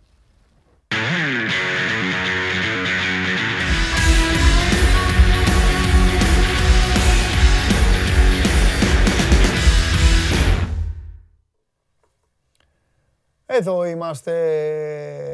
Συνεχίζετε εσείς να στέλνετε. Στείλτε και αύριο ό,τι θέλετε. Ε, έχουμε, εννοώ για τον Παναθηναϊκό και την ΑΕΚ, θα τα μελετήσω μετά να δω αν υπάρχει καμιά εκκρεμότητα ή κάτι που δεν υπόθηκε με τα παιδιά. Ε, ο φοβερός ο Άγγελος του Τσουρέκι λέει φταίει. Λες ρε Άγγελε, λες ο Μπαγάσας να, να με εκτέλεσε. Αλλά δεν βγαίνουν οι μέρες. Το, το Τσουρέκι το χτύπησα εδώ Παρασκευή. Το κακό άρχισε να γίνεται από πρωί Δευτέρας. Νύχτα, Κυριακή προς Δευτέρα. Τέλος πάντων, μην μπλέξουμε έτσι οι γαστεντερίτιδες είναι. Τέλος πάντων, τέλος πάντων. Λοιπόν, παιδιά, για πάμε. Πάμε. Φέρτε τον κύριο καταστροφέα μέσα. Φέρτε γιατί σήμερα έχω να πω εγώ ειδήσεις. Δηλητηρία στην Είμαστε καλύτερα. Έχεις και έκανε, έκανες συμβολευτέ. Θα μου τα πεις όλα. Λίγο καλύτερα σε βλέπω από χθες. Θα σου ανοίξω την καρδιά μου μόνο και μόνο γιατί ταιριάζει απόλυτα και όχι για να μιλάω για την πάρτη μου, αλλά ταιριάζει απόλυτα για όλα αυτά που συζητάμε. Ναι. Είμαι ένας άνθρωπος που είχα ένα προγραμματισμένο εμβόλιο. Πραγματικά μου γεννήθηκαν πολλές απορίες από αυτές που καμιά φορά τις λένε στις ειδήσεις και δεν τους δίνει σημασία. Ναι. Δεν το έγραψα ε, στα παλιά μου τα παπούτσια, το ραντεβού, κάθε άλλο, περίμενα πώς και πώς. Ε, συγγνώμη, επειδή δεν θυμάμαι, είναι το πρώτο ή το δεύτερο; Το πρώτο. Το πρώτο. Το πρώτο. Ωραία. Πέρα από αυτό, πέρα από αυτό, ξαφνικά βγει, ε, ε, ανοίγω παρένθεση, γιατί θέλω να μας το εξηγήσει σήμερα. Χθες ξαφνικά προέκυψε κάτι, πως όσοι έχετε περάσει κορονοϊό, γιατί... Το, το έχουν ξαναπεί, είναι δεύτερη φορά που το λένε, ότι πα- αν έχεις περάσει Ναι, ε, αυτό εδώ- για 6 μήνες έως 12. Το έχουν, το είχαμε πει και την προηγούμενη εβδομάδα Ναι. και το επανέλαβε και η κυρία Θεοδωρίδου ότι κάνεις μια δόση. Και, οπότε μετά γιατί Γιατί μου κλείσαν και η δεύτερη. Έχεις, θα ειδοποιηθείς.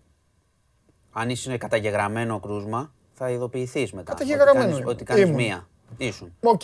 Εντάξει, οπότε Οκ. μην. Ε, Κλείνω έτσι θα την γίνει η παρένθεση. διαδικασία. Κανένα 6 πρόβλημα. 12 μήνες γιατί λέει έχεις ήδη αντισώματα. Έχω αντισώματα. Ναι, το Οπότε καταλαβαίνω ακόμα. χρειάζεται- Δε, πρώτα απ' όλα μετά από 6 μήνες μάνο. Ακόμα. Ε, τα δεν ελαφρά. μυρίζεις, δεν τρως. Όχι, άκουσε με. Η, η όσφρησή μου είναι σε τραγικό βαθμό. Βέβαια, για αυτό που τραβάω τώρα, είμαι ευτυχισμένος. Σωστά, σωστά. Αλλά η όσφρησή μου είναι σε κακό βαθμό. Θα μου μυρίζω όμως, από πήγες κοντά και χθες- αυτά. πήγες Η χθες- γεύση, τα ελαφρά μου. Είχες δηλητηρίαση και πήγες να λοιπόν, εμβολιαστείς, είχα τι λοιπόν, έγινε; ε, Έχω λοιπόν αυτή τη γαστεντερίτιδα, αυτό Ναι, το ναι, ναι, πρόβλημα. ναι, Ε, και έψαχνα να βρω τι θα κάνω. Να μην πάω, ρε παιδί μου, να, μην, να, να τους ενημερώσω τους άνθρωπους.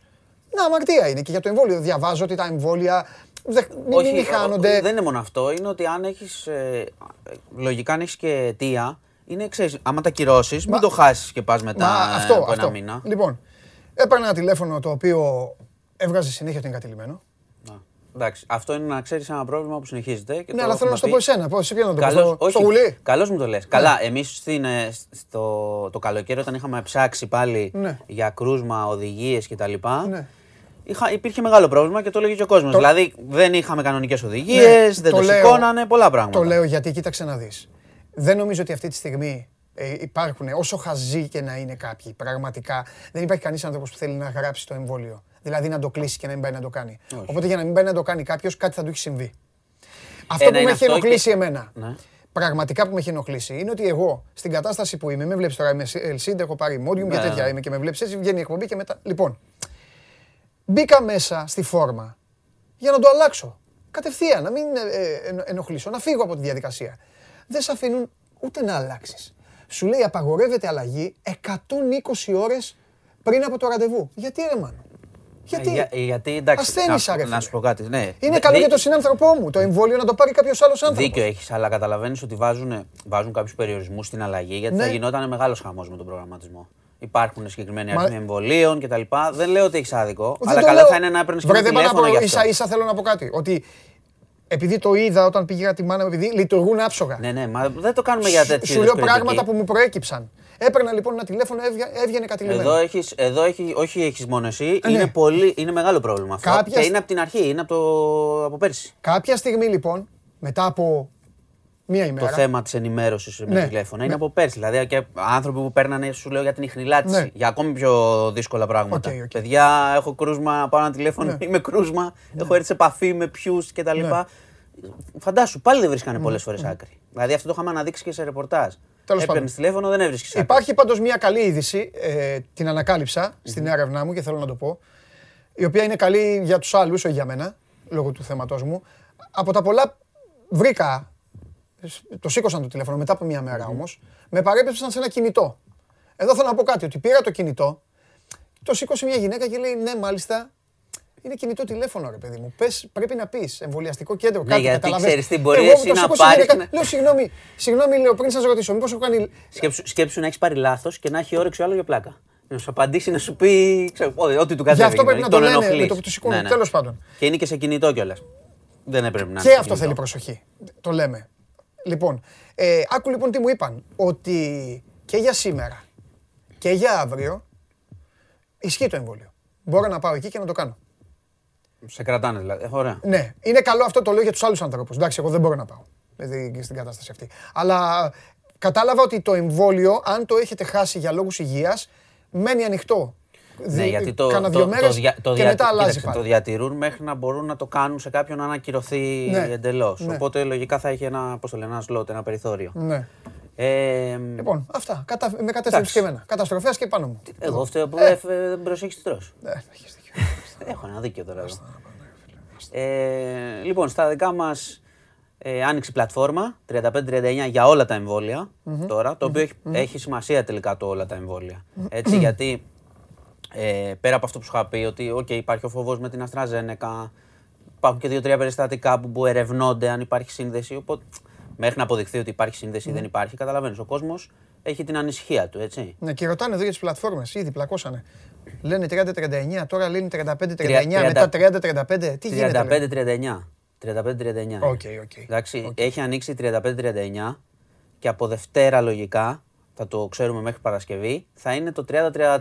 Ναι. Οκ, το 35-39 έχει ανοίξει σήμερα και λειτουργεί. Οπότε να σπεύσουν οι φίλοι, 30, τι να κάνουμε, το, ανοίγουμε, τμη- το ανοίγουν τμηματικά γιατί είναι ένας προγραμματισμός βάσει αριθμών εμβολίων κτλ. Ναι.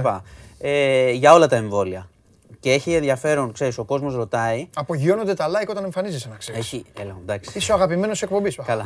δεν, θα, δεν θα μου κλέψετε εμένα αυτή την αγάπη όμως. Δεν θα τον, τον κλέψετε το καταστροφέα μου. Έχει, έχει σημασία γιατί σου ξαναλέω, ο κόσμος, υπάρχει πολύς κόσμος που το θέλει, αλλά τι να κάνουμε. Άκουγε λίγο AstraZeneca, σου λέει γιατί να μην σιγουρευτώ, ρε παιδί μου. Να πάω μετά, αλλά που δεν έχει ακουστεί Οκ, κάτι. ναι, ναι. Ανοίγει η πλατφόρμα τώρα, οπότε να πάνε 30-34 λογικά από Δευτέρα, δηλαδή να πάμε προς τα εκεί, για- ώστε στον Ιούνιο να κινηθούμε, να κινηθούμε λίγο και πιο κάτω, που ζητάνε τα παιδιά, γιατί είναι και οι διακοπέ, είναι και αυτοί που θα εργαστούν στον τουρισμό, είναι πολλά που θέλουν να κάνουν. ε, Έχω εντυπωσιαστεί το από τις εμβόλιο. έρευνες που βγάζετε. Όμως, γιατί θέλω να είμαστε σε όλα τσεκούρη τιμή. Από όλα τα εμβόλια, το Άστρα Ζένεκα είναι λέει ότι αυτό που δίνει μετά από δύο μήνες το 100%. Δίνει στο, στις τρεις εβδομάδες 75, Να το λέμε, γιατί το, το έχουν αλλάξει τα φώτα του εμβολίου και το έχει κάνει ο περισσότερος κόσμος. Ναι. Να είμαστε και τε- σωστοί. δίνει ε, μετά από τρεις εβδομάδες 75 και στη δεύτερη δόση 100. 100, 100, το μόνο. 100. Και σου Το λέω, μόνο που μένει είναι να πάρει η Αγγλία το Euro σου λέω. Το- Το μόνο που μένει είναι αυτό. Ε, το βάζεις πολύ δύσκολα. Ε, αυτό. ε, Πολύ το- δύσκολα Το Άστρα βάζεις. Ζένεκα το 100 το πιάσε το εμβόλιο τους. Α, εντάξει, θα τα συζητήσουμε και Ιούνιο, αλλά Ε, ναι. βάζεις τώρα Ε, ναι, αυτό. περίεργα πράγματα. Έτσι, έτσι. Περίεργα πράγματα, δύσκολα. Σωστό, σωστό. Ε, οπότε αυτό είναι το ένα. Το άλλο που είναι καλό, επειδή με λες για καταστροφέα, αλλά Ναι. είναι καλό, είναι ότι οι σκληροί δείκτες ε, της πανδημίας αρχίζουν και Πέφτουν. φτιαγνουν Δηλαδή μιλάω για νοσηλίες, παιδιά, μιλάω για διασωληνωμένους, Τέλεια. σιγά σιγά. Τέλεια. Δηλαδή να, να βγαίνουν περισσότεροι, να μπαίνουν λιγότεροι ή να μην μπαίνουν, ευχόμαστε, αλλά εντάξει, ακόμα έχουμε, έχουμε δρόμο. Ε, οπότε πάμε προς τα εκεί. Βοηθάνε τα εμβόλια σε αυτό, να το λέμε στον κόσμο. Ναι, έχω ξαναπεί. Έχω ξαναπεί. Στις δύο δόσεις έχω, σε έχω μελετήσει, έχω διαβάσει. Με βλέπεις τώρα. Είσαι πολύ διαβασμένος Το- γιατί. Πρόσεξε Για- να δεις. Γιατί υποφέρω. Ακριβώς. Ακριβώς. Τον έχω φύξει τον καταστροφέα. Όλα τα έχω δύο μάθει. Στις δύο δόσει. Τώρα που είχες και ενδιαφέρον για το εμβόλιο, σε μια μέρα φαντάζομαι κατευθείαν με τη μία. Έχω, ξέρω τα πάντα. Μπορείς να με εξετάσεις. Στις δύο δόσεις, να ξέρετε, η πόρτα της εντατική είναι κλειστή. Αυτό, είναι- αυτό και μόνο είναι. Αυτό που λες μου θυμίζει μια ιστορία που μου είχε πει ένας κα- καθηγητής εγκληματολόγος. Μου λέει, ξέρεις ποιος ξέρει καλύτερα τον ποινικό κώδικα από όλους; Λέω, ποιος, από δικαστές μου λέει, από δικηγόρους. κανένας δολοφόνος, ε, Ο, ή κρατου- ο- ο κρατούμενος. ο κρατούμενος, ναι. Μου λέει, πας στον κρατούμενο και του λες, γιατί επισκεπτόταν φυλακές και Ε, ναι, ναι, συζητούσε. ναι, Του λες, να, εδώ αυτό το άρθρο λέει αυτό. Και του λέω, όχι, όχι, αυτό έχει αλλάξει. ναι. του λέει. λέει, αυτοί ξέρουν. Οπότε αυτό που σε ενδιαφέρει, Έτσι, έτσι, έτσι. πάντα και το ρωτάς και το ψάχνεις περισσότερο. Αλήθεια Αυτό είναι. που σε ενδιαφέρει προσωπικά. Αλήθεια. είναι. Ε, οπότε αυτά έχουμε και από την ε, πανδημία. Λέμε για την πλατφόρμα. Μπαίνετε. Αεροπι- Λευκορωσία. ναι, το- Αεροπειρατεία. Σου λέω, είμαι πολύ μελετημένος γιατί δεν μπορώ. Έχεις διαβάσει πολύ; Ε, Ξέρεις τι έμεινες με γίνεται. τη δηλητηρίαση Άκου να πολύ δεις τι μέσα. γίνεται, Άκου να δεις τι γίνεται. Έρχομαι εδώ LSID, LSID, αλλά για να μην ε, κολλήσω κανέναν άνθρωπο, ξέρεις τίποτα, σηκώνω και φεύγω. Για να μην είμαι, ρε παιδί μου. Και πάω εκεί Και και, ψάχνεις. διαβάζω εσένα, Ναι, ναι, ναι. βλέπω τηλεόραση και αυτά. Είδα το βίντεο του Έλληνα. Το βίντεο του Έλληνα. Ναι, και τι; Μην μου αρχίσεις πάλι με τη- τα περίεργα. Φίλε, εγώ είμαι γεννημένος εγκληματολόγος. Τα έχω πει αυτά.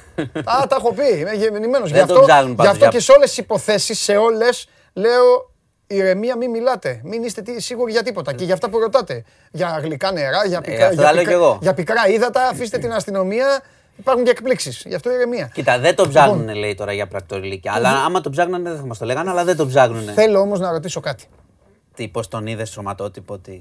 Πώς τον βγάζει, ρε φίλε. Εκεί είναι ένα καθεστώς όπως το έχεις περιγράψει. Και βγαίνει στην κρατική τηλεόραση. Με μια γυναίκα δίπλα η οποία φέρεται να είναι σύζυγός του. Μεταφράστρια νομίζω ήταν η κοπέλα εκείνη. Ναι, λέει ότι Δεν είναι είμαι το επάγγελμά βεβαίως. της. Α, ναι, Είναι μπράβο. η σύζυγός του και είναι το επάγγελμά Έχεις δίκιο, έχεις δίκιο, έχεις δίκιο. Και σε Πολύ ρωτάω, δίκιο. και σε ρωτάω, ένας ξένος στο κρατικό κανάλι της συγκεκριμένης χώρας θα πει δικά του; Πάμε παρακάτω σε αυτό. Συνδέεται. Πάμε τώρα, γιατί εκτός από το βίντεο του Σιλιφθέντα, που έλεγε, αν θυμάσαι καλά, έλεγε το. Και με εγώ ερευνά μένω το μόνιμα στην καθεστώς. Πάτρα, έλεγε ο άνθρωπος, και η γυναίκα μου μένει μόνιμα στο Μίνσκ. Φοβερός γάμος. Εντάξει, ονειρικός γάμος για, για εμάς. Δεν ξέρεις τώρα, δεν ξέρεις τώρα. Ναι, εντάξει, εντάξει, ας δεν μην πούμε ζούμε στην και σε οικογένεια. παλιά εποχή, έχουμε αεροπλάνα, πάμε, ερχόμαστε. Εντάξει, μια χαρά. καταστροφέα μου, ας μην πούμε, εντάξει, τι να κάνουμε. Αλλά Ναι, επειδή λες για βίντεο, βγήκε κι άλλο βίντεο. Ναι. Ε, της ε, κοπέλας, του, της συντρόφου του δημοσιογράφου.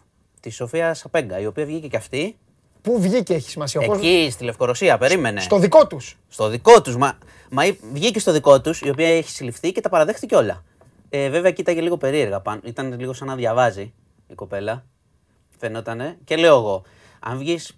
Μπαίνω στη δικιά σου λογική. Αν Ναι. βγεις τώρα σε ένα βίντεο, σε ένα τέτοιο καθεστώς, αν πεις αυτά που θες εσύ, δεν θα το δούμε το βίντεο, θα φας και ξύλο. Ε, ναι. Ε, άρα πρέπει να πεις αυτά που έχουν γραφτεί. Λογικά. Δηλαδή, έτσι όπως την είδα την κοπέλα, η οποία κρατείται και σε φυλακή σκληρή, να ξέρεις. Ναι, ναι, ναι. Δηλαδή και θα κρατηθεί ένα δίμηνο τουλάχιστον, η οποία παραδέχτηκε ότι ήταν αυτή λέει, που ανέβαζε τα βίντεο του συντρόφου. Γιατί αλλιώς πώς θα εξηγηθεί η σύλληψη; Τα βίντεο, τα αντικαθιστωτικά κτλ. Στο Telegram τα ανέβαζε, λέει αυτή. Ομολόγησε. Τι να σου πω. Οι γονείς της λένε προφανώς ότι αποκλείεται, δεν ομολόγησε, τι βάλανε, τι τα γράψανε. Κατάλαβες τώρα. Είναι Χαμός στα, τέσσερα χέρια, είναι. είναι στα χέρια τώρα ενός καθεστώτος. Και να πούμε ότι ο Λουκασέγκο, που ξαναλέω κυβερνάει από το 1994, οπότε καταλαβαίνετε 27 χρόνια Πώς δεν Είναι, κυβερνάς φα- είναι δημοκρατικά. φάτσα Βγήκε και πάντως- είπε, λέει, μας βρε- πολεμάνε, λέει και είναι, τέτοια. είναι φάτσα βγαλμένη από το Τεντέν. Όπως το Τεντέν έχει κάτι τέτοια Είναι ο καθεστώτα που πάει ο κακός. Τεντέν εκεί, αυτό είναι φάτσα βγαλμένη. Ναι, ναι. Ε, Φοράει και αυτό το, ίδιος. φοράει και το αυτή τη κα- στολή με το ίδια, ίδια. καπέλο και Ίδια, είναι ίδια. σαν το Street Fighter, τον κακό, αν Ε, ναι, θυμάστε. ναι, ναι, ναι, Ε, ναι, ναι, τον- και αυτό. Τον τελευταίο Και που αυτό. πέφτει το ξύλο. Και αυτό. Είναι λίγο έτσι. Ναι. Ε, δύσκολη. Τώρα εντάξει, εμείς το λέμε και λίγο, Εντάξει, αλλά το είναι λέμε χαλαρή δραματική. εκπομπή Φαντάσου είναι, τώρα τι να ότι λέμε. είναι, ότι είναι αυτοί οι άνθρωποι στα χέρια ενός καθεστώτος. Καλά, μη σου τύχει είναι. Ναι, είναι στα χέρια ενός καθεστώτος και δεν ξέρουμε την τύχη τους. Το ότι έχει δι- δοθεί δημοσιότητα, κυρώσεις κτλ. ίσως παρέχει μια προστασία. Αλλά τώρα, όταν μιλάμε για ένα καθεστώς 27 ετών, με αυτόν τον άνθρωπο, δύσκολα τα πράγματα. Δύσκολα τα πράγματα. Τώρα στα, στα άλλα που έχουν προκύψει, βγήκε πριν λίγο μια είδηση για μια επίθεση το Σάββατο ε, στην Κεσαριανή.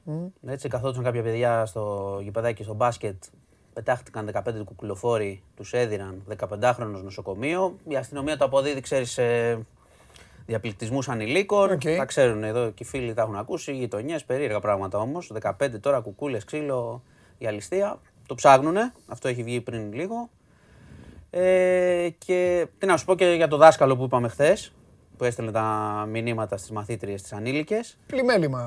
Με Ε, δύο πλημελήματα πήγε. Ναι, αφέθηκε ελεύθερος. Και ένα ποσό. περιοριστική όρη και θα δούμε. Εντάξει, τώρα είναι και το πειθαρχικό έτσι. Δεν πρέπει να βρεθεί ξανά Ναι, με ναι, παιδιά. Αν ε, υπάρξει τελεσίδικη καταδικαστική απόφαση, προφανώς θα τον διώξουν. Αλλά μέχρι τότε θα είναι, θα είναι απλά εκτός. Και περιμένουμε. Ε, θλιβερά πράγματα, εντάξει, και ασχολίαστα και, Γι' αυτό και, γι' αυτό και είσαι ο και σε καταστροφέας. πιάνει τρέλα, ας πούμε, Γι' αυτό το και είσαι βλέπεις. ο καταστροφέας μας. Ε, αυτά έτσι κινείται η επικαιρότητα. Εντάξει. Φωτιές να μην σήμερα. φέρνεις. Φωτιές μακριά. Και θα τα ψάξουμε όμως για να. Συγγνώμη τώρα για να το πω αυτό. Για να μην έρχονται φωτιές πρέπει λίγο να κοιτάξουν έτσι οι Δήμοι και τα λοιπά και η κυβέρνηση να το προχωρήσει, να καθαριστούν κλαδιά, κλαδιά πάνω στις κολόνες της ΔΕΗ που τα λέμε, ξέρεις, το λέμε, ναι, θα τα καθαριστούν. Γίνεται μια καταστροφή, μια φωτιά κτλ. Θα τα καθαρίσουμε όλα. Σκουπίδια, σκουπίδια κτλ. Και, και μετά φτάνεις καλοκαίρι και είναι παντού κα- είναι κάτι βουνά και τα βλέπει ο κόσμος και λέει: Εδώ, άμα πιάσει φωτιά, τι θα γίνει; Και μετά πιάνει φωτιά και τρέχουμε. Θέλει λίγο προσοχή. Να σου ανοίξω και σε κάτι άλλο την καρδιά μου. Ναι, με. Τώρα που η γαστεντερίτιδα μου με βοηθάει να διευρύνω το. Έχω απογοητευτεί. Από τι; Κοίταξε να δεις. Έχω μία, μία από τις αρχές μου είναι ότι άνθρωπος αγιογράφητος και ανιστόρητος ε, είναι, με, είναι πρόβλημα για μένα. Θέλω δηλαδή ο άλλος να ξέρει γεωγραφία καλή. Θέλω να... Εντάξει, ε, πες με κομπλεξικό. έχω, δεν, έχω τρέλα με αυτό. ξέρεις, δεν, ε, δεν διαφωνώ. Το, προ- το θέμα είναι να θέλεις Πού- να μαθαίνεις. πού- Ποτέ δεν ξέρεις. Πού βαδίζουμε, Μάνο. Έκανα ζάπινγκ στην τηλεόραση, λες και ήταν για μένα, δηλαδή για να, για να σπάσω την τηλεόραση. Γι' αυτό λέω καλύτερα να βλέπουμε μόνο αθλητικά. Γύρναγα εκεί, πετύχε ένα τηλεπαιχνίδια. Ρωτάει, ήταν νέα παιδιά. Νέα παιδιά. Γυναί, ε, αγόρια κορίτσια. Πείτε μας κράτη του Ηνωμένου Βασιλείου. Δεν ξέρανε ούτε ένα. Λονδίνο Τίποτα. λέγανε και τέτοια. Δεν ξέρανε να πούνε Σκοτία, να πούνε τίποτα. Τηλεπαιχνίδι άλλο. Μεγάλοι άνθρωποι. Πώς λεγόταν ο Παπαφλέσας; Κανένας. Ξέρεις ποιο είναι το πρόβλημα; Πού είναι τα μετέωρα, σε ποιο νομό; Θα σου, Δεν ξέρανε να Θα σου πούνε σε πω- ποιο νομό είναι τα μετέωρα. θα σου πω ένα πρόβλημα. Μανώ, δεν γίνεται. Δεν αντέχω. όχι, όχι. υ- Υπάρχει εξήγηση. Θα σου πω ένα πρόβλημα που είναι Φτιάξε γενικό. στο news μία στήλη, δεν ξέρω τι, εσύ είσαι ο διευθυντής. Φτιάξε στο news μία στήλη, ε, γνω- ας γνωρίσουμε την Ελλάδα. Δεν, ξέ, δεν ξέρω, τι να σου πω. Κάνε Ξέρεις, θες. υπάρχει ένα ζήτημα. Μα είναι δυνατόν. Υπάρχει ένα γενικότερο ζήτημα που είναι από θέμα εκπαίδευσης. Οκ. εντάξει, βασικά πράγματα τώρα. Ναι. Αλλά είδες τι γίνεται, τι συμβαίνει. Αυτή είναι η κατάσταση. Είναι, ε, αυτή η κατάσταση υπάρχει. Δεν είναι να την αγνοούμε. Ότι πολλά Και παιδιά κάνανε, δεν ξέρουν. μόλις ρωτήσαν τα παιδιά για το in Αγγλία, λένε «Ω, το- τώρα, τώρα τα 'πιασες τα λεφτά σου. Ποια λεφτά σου έπιασες. Κοίταξε, υπάρχει ένα πολύ μεγάλο ζήτημα γενικώς. Εγώ ε, είπες κάτι στην αρχή. Ότι δεν μπορείς να είναι ο άλλος ανιστόρητος κτλ. Ναι, και το αγιογράφητος, μεγάλο, ναι. το μεγάλο πρόβλημα που θεωρώ εγώ ότι υπάρχει στις, στα χρόνια που ζούμε δεν είναι το να μην ξέρει κάποιος. Γιατί και παλιά δεν ήξερε, αλλά είτε ήθελες να μάθεις, Ναι. είτε ήταν λίγο κατακριτέο δηλαδή στη λογική ότι δεν ξέρεις, Ναι. μην το περηφανεύεσαι. Ναι. Γιατί οι λαϊκοί άνθρωποι, πολλοί λαϊκοί άνθρωποι στο παρελθόν δεν ήξεραν γιατί έπρεπε να εργάζονται όλη μέρα σε δύσκολες δουλειές, σε χειρονακτικές. Αλλά είχαν εκτίμηση σε αυτό που ξέρει και είχαν και θέληση. Ότι αν είχαν λίγο χρόνο να μάθουμε. Τώρα έχει, υπάρχει μια κουλτούρα η οποία θεωρώ ότι συνδέεται λίγο και με τα social media με τον τρόπο ότι εκεί τι κάνεις, ζεις σε φούσκες, ρε παιδί μου. Έχεις τους φίλους σου, σε αποθεώνουνε, λες βλακίες, σε αποθεώνουνε, διαφωνείς με κάποιον, τον σβήνει, σε σβήνει. Οπότε έχει- υπάρχει μια κουλτούρα στη φάση. Εντάξει, δεν έγινε και τίποτα. Δεν ξέρω, δεν τρέχει τίποτα. Αυτό Έχεις- είναι. έχεις δίκιο. Το οποίο είναι, είναι γενικό και είναι δύσκολο να αντιμετωπιστεί. Δηλαδή, το ξέρω ότι το βλέπεις και σε εκνευρίζει. Πολύ. Αλλά είναι και θέμα και κουλτούρας και όλων μας και της πολιτείας να μην το αφήνεις. Ούτε να κοροϊδεύεις, να μην λες, μην λες τον άλλον. Εντάξει, ξέρω να σου πω είσαι βλάκας, δεν ξέρεις τίποτα, δεν με ενδιαφέρεις, τελείωσες. Γιατί αυτός ζει, κυκλοφορεί μαζί σου. Ψηφίζει μαζί σου. Είναι μαζί Ναι, σου ναι, στα ναι, μέσα ναι, μεταφοράς. ναι, ναι, ναι, ναι. Ε, θέλει βοήθεια αυτό και πώς το λένε, δεν είναι για να το κοροϊδεύεις, είναι θλιβερό, αλλά θέλει τρόπο.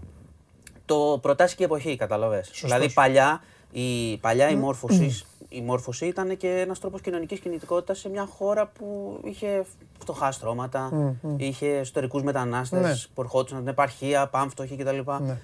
Ε, τώρα αυτό πάλι υπάρχει, πάλι υπάρχει πρόβλημα. Απλά καλύπτεται με έναν τρόπο. Καλύπτεται με αυτό το λούστρο, με τα social, με τις ιστορίες, με όλα αυτά. Αυτό όμως στη βάση του συνεχίζει να κρατά ανθρώπους κάτω. Έτσι, φτωχούς. Οι άνθρωποι αυτοί θα, δημιουργ- θα έχουν προβλήματα αργότερα. Είναι κάτι που πρέπει να αντιμετωπίζετε χωρίς να το χλεβάζουμε. Εγώ αυτό πιστεύω. Ε, Αυτά. Θα Πολ, έχεις κανένα Πολ σήμερα; Ναι, τώρα θα σε ρώταγα. Ποιος θα τι; πάρει το, ποιος θα πάρει το Europa σήμερα; Α, Europa σήμερα, ε. Villarreal United. Πριν δεις το αποτέλεσμα. Ωραία. Μόλις το πεις θα σου Όχι, βγάλει θα και σου πω, θα θα σου σου δώσω το πω. αποτέλεσμα. Κοίτα, ε, πολύ καλό δουλεμένη η Villarreal. Έχει καλό προπονητή.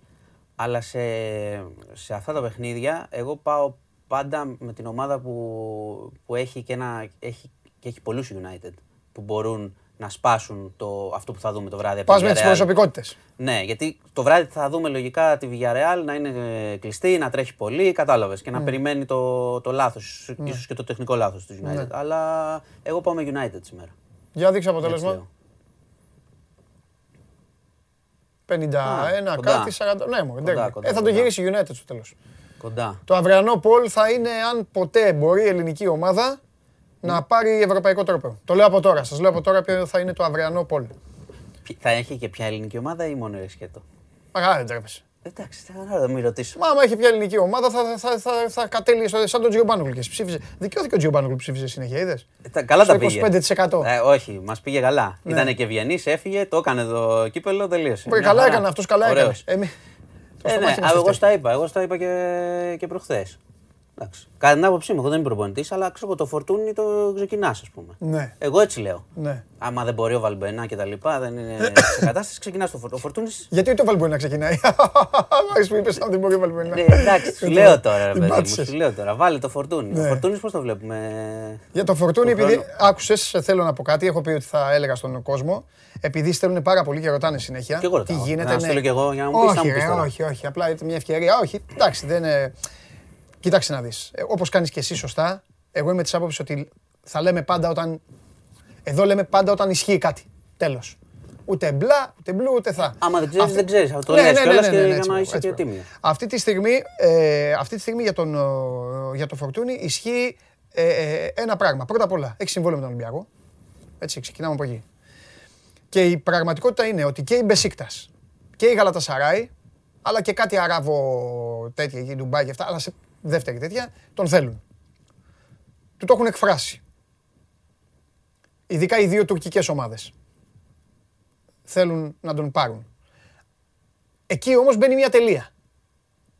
Γιατί στον Ολυμπιακό δεν έχει πάει κάτι. Δεν έχει πάει δηλαδή ένα χαρτί πρότασης. Ο, ο Φορτούνης δεν είναι ελεύθερος. Έχει Αν είναι συμβόλαιο. ελεύθερος, μιλάς πρώτα με την ομάδα. μιλάς, Ακριβώς. έτσι δεν είναι; Εντάξει, όχι. Η, η, σειρά, η σειρά πλέον ε, στο ποδόσφαιρο, στο μπάσκετ των τελευταίων χρόνων είναι πρώτα μιλάς με τον ατζέντη του παίκτη αυτός με το, για να δεις τη διάθεσή του. Δεν πας ποτέ σε έναν παίκτη που θα σου πει «Α, δεν θέλω, όχι, όχι, όχι, όχι, όχι». Δεν έχεις λόγο να πας στην ομάδα του μετά. Αφού δεν, σε θέλει, δεν θέλει ο παίκτης σου, οκ. Τα έχουμε ζήσει Λοιπόν, αυτά και στην Ελλάδα ναι. με τον παίχτη να έρχεται με το ζόρι κλπ. Καλά, ναι, Εντάξει, άλλο άσε. αυτό. Λοιπόν, από εκεί και πέρα λοιπόν, μετά πηγαίνεις στην ε, ομάδα. Τώρα μένει να δούμε λοιπόν αν η Γαλατά ή η Μπεσίκτας κάνουν την κίνηση. Και λέω γιατί υπάρχουν και άλλα ονόματα που ακούγονται από την Ισπανία, από τη Γερμανία. Αλλά εντάξει, για κάθε παίκτη μπορεί να ακούγονται και 20 ομάδες. Εδώ μιλάμε για αυτές οι οποίες ισχύουν κανονικά και οι οποίες έχουν εκφράσει πραγματικό ενδιαφέρον και όντως αυτά που λένε οι Τούρκοι, γιατί οι Τούρκοι είναι και αυτοί λίγο Έλληνο-Ιταλοί σε αυτό. Είναι αλήθεια. Τον θέλουν αυτές οι δύο ομάδες, αλλά στον Ολυμπιακό πρέπει να πάει και ένα, πρέπει να πάει και ένα χαρτί.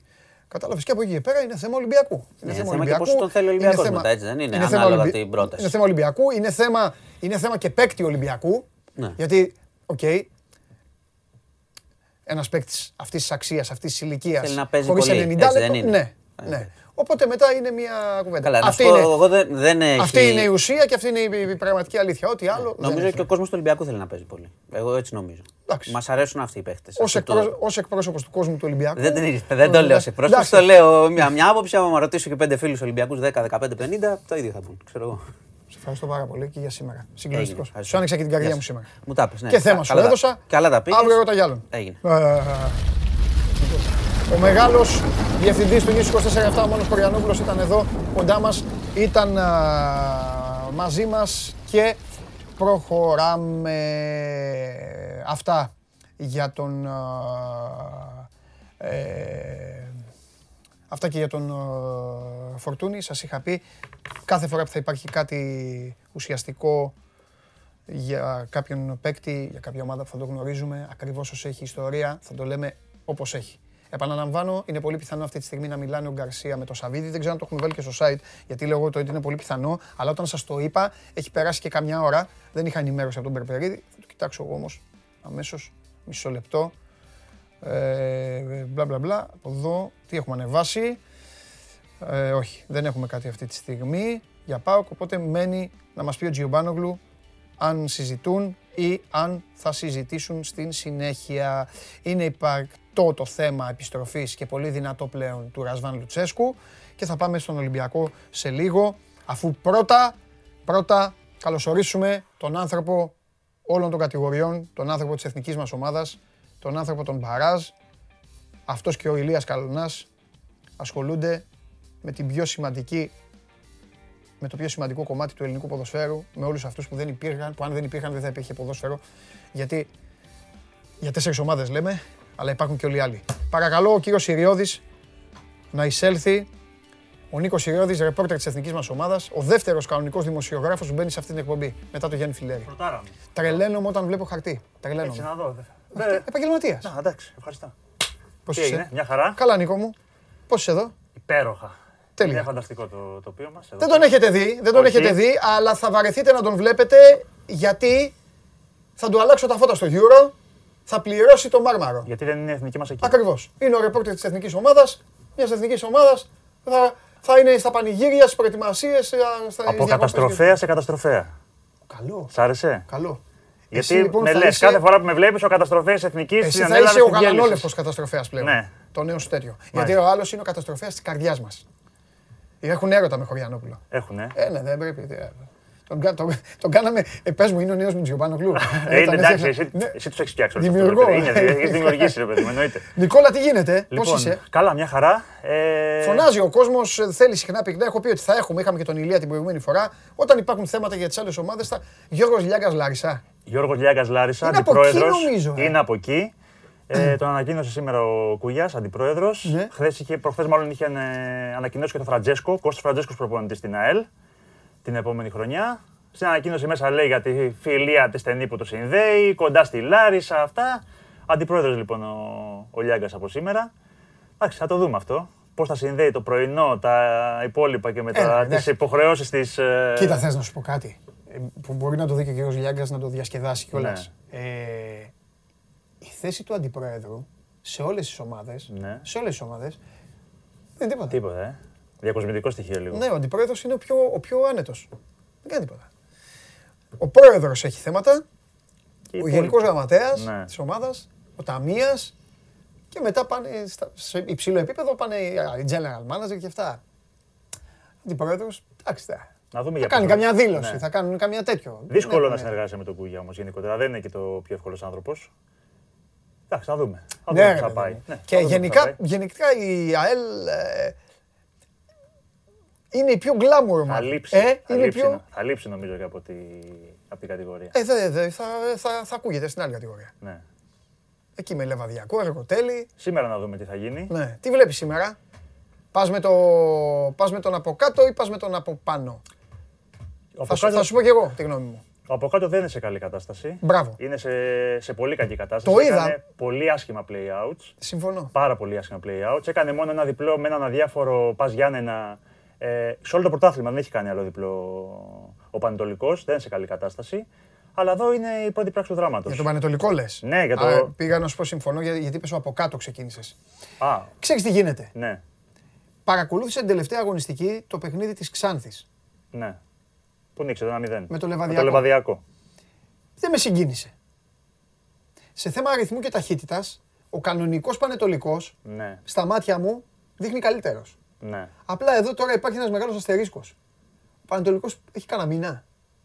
Κάνα 20 μέρες. Πόσο έχει να παίξει. Που έχει ο Πανετολικός; σταματήσει. Ναι, μετά την τελευταία αγωνιστική στις Αυτό. 16 του, του μήνα Ναι. έχει ένα κενό μεγαλύτερο. Ναι, και δεν ξέρεις πώς θα, Σωστό. πώς θα εμφανιστεί. Η Ξάνθη έχει ε, καλύτερο αγωνιστικό ρυθμό. Ο Ναι. Τενές τους έχει όλους σε τιμοπόλεμου σήμερα. Είναι και πονηρός ο Τενές. Ναι, πονηρός, ξέρει, με ξέρει. καλή έννοια το λέω. Είναι γάτα ο Τενές. Εντάξει, και ο, και ο Δέλλα.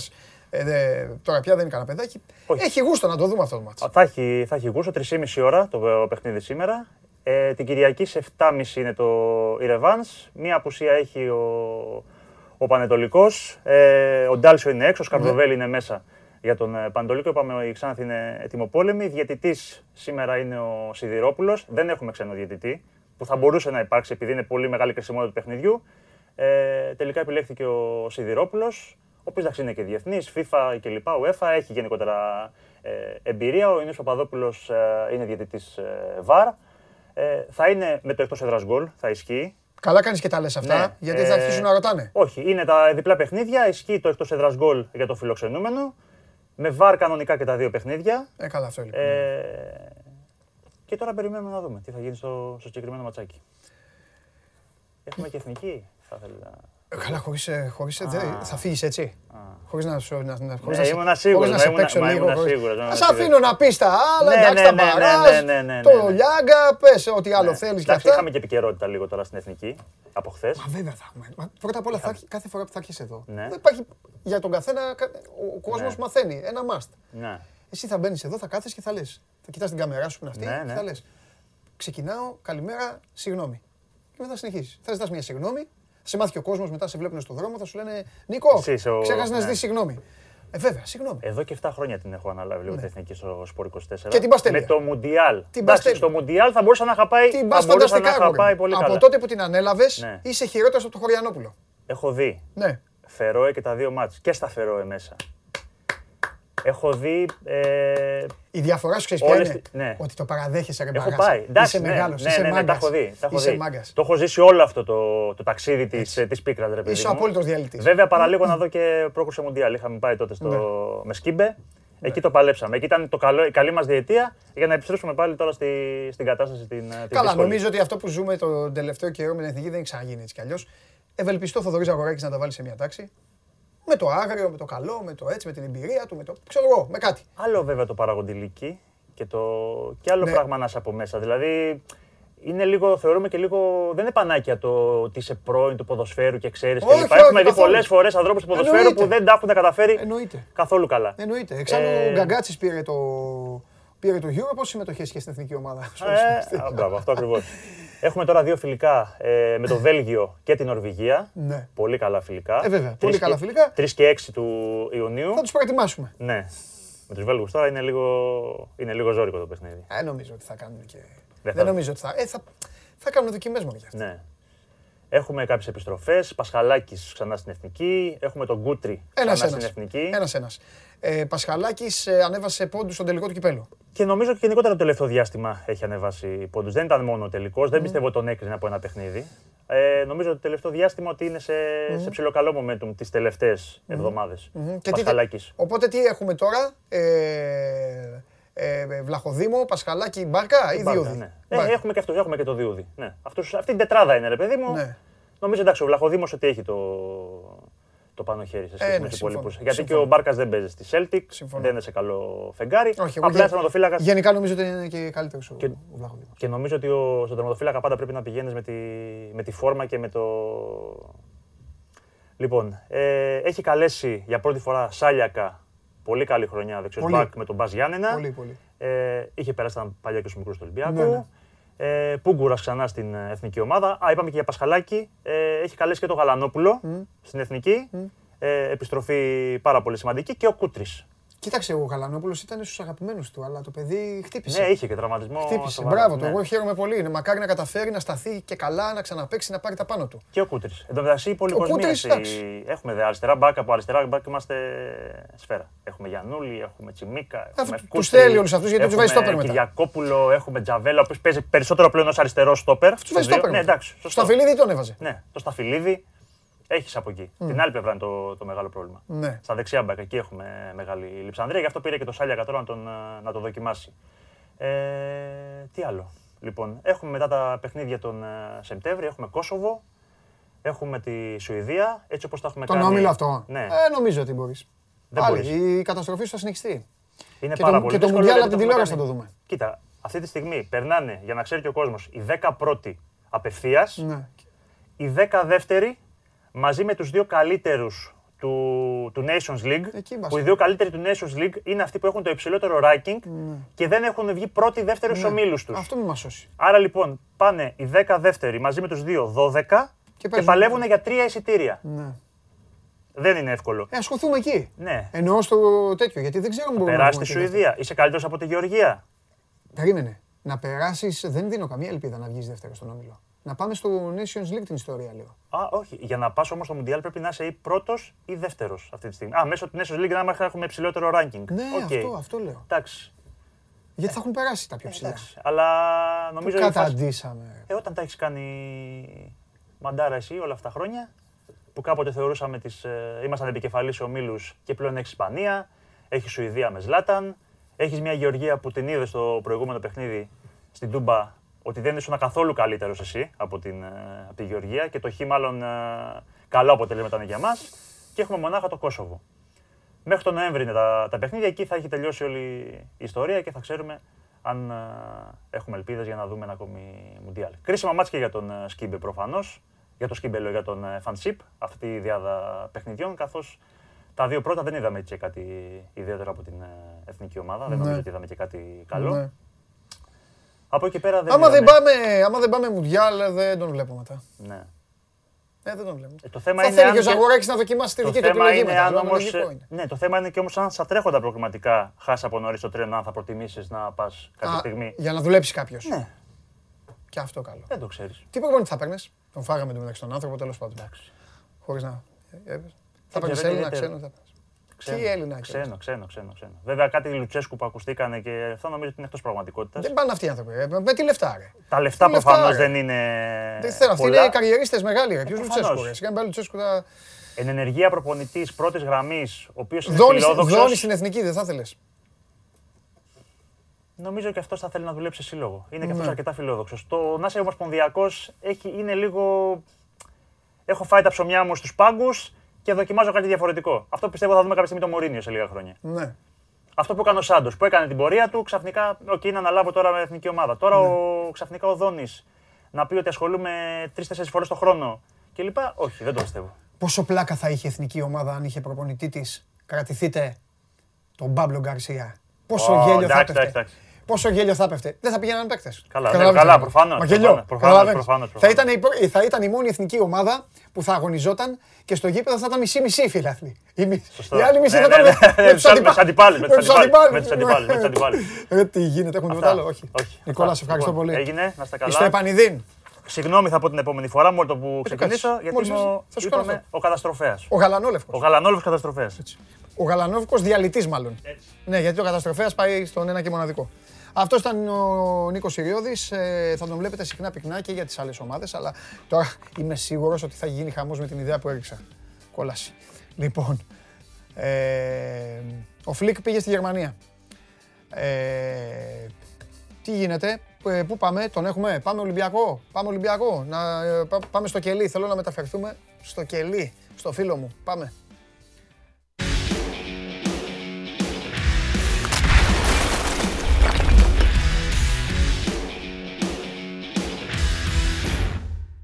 Τρομερό κελί.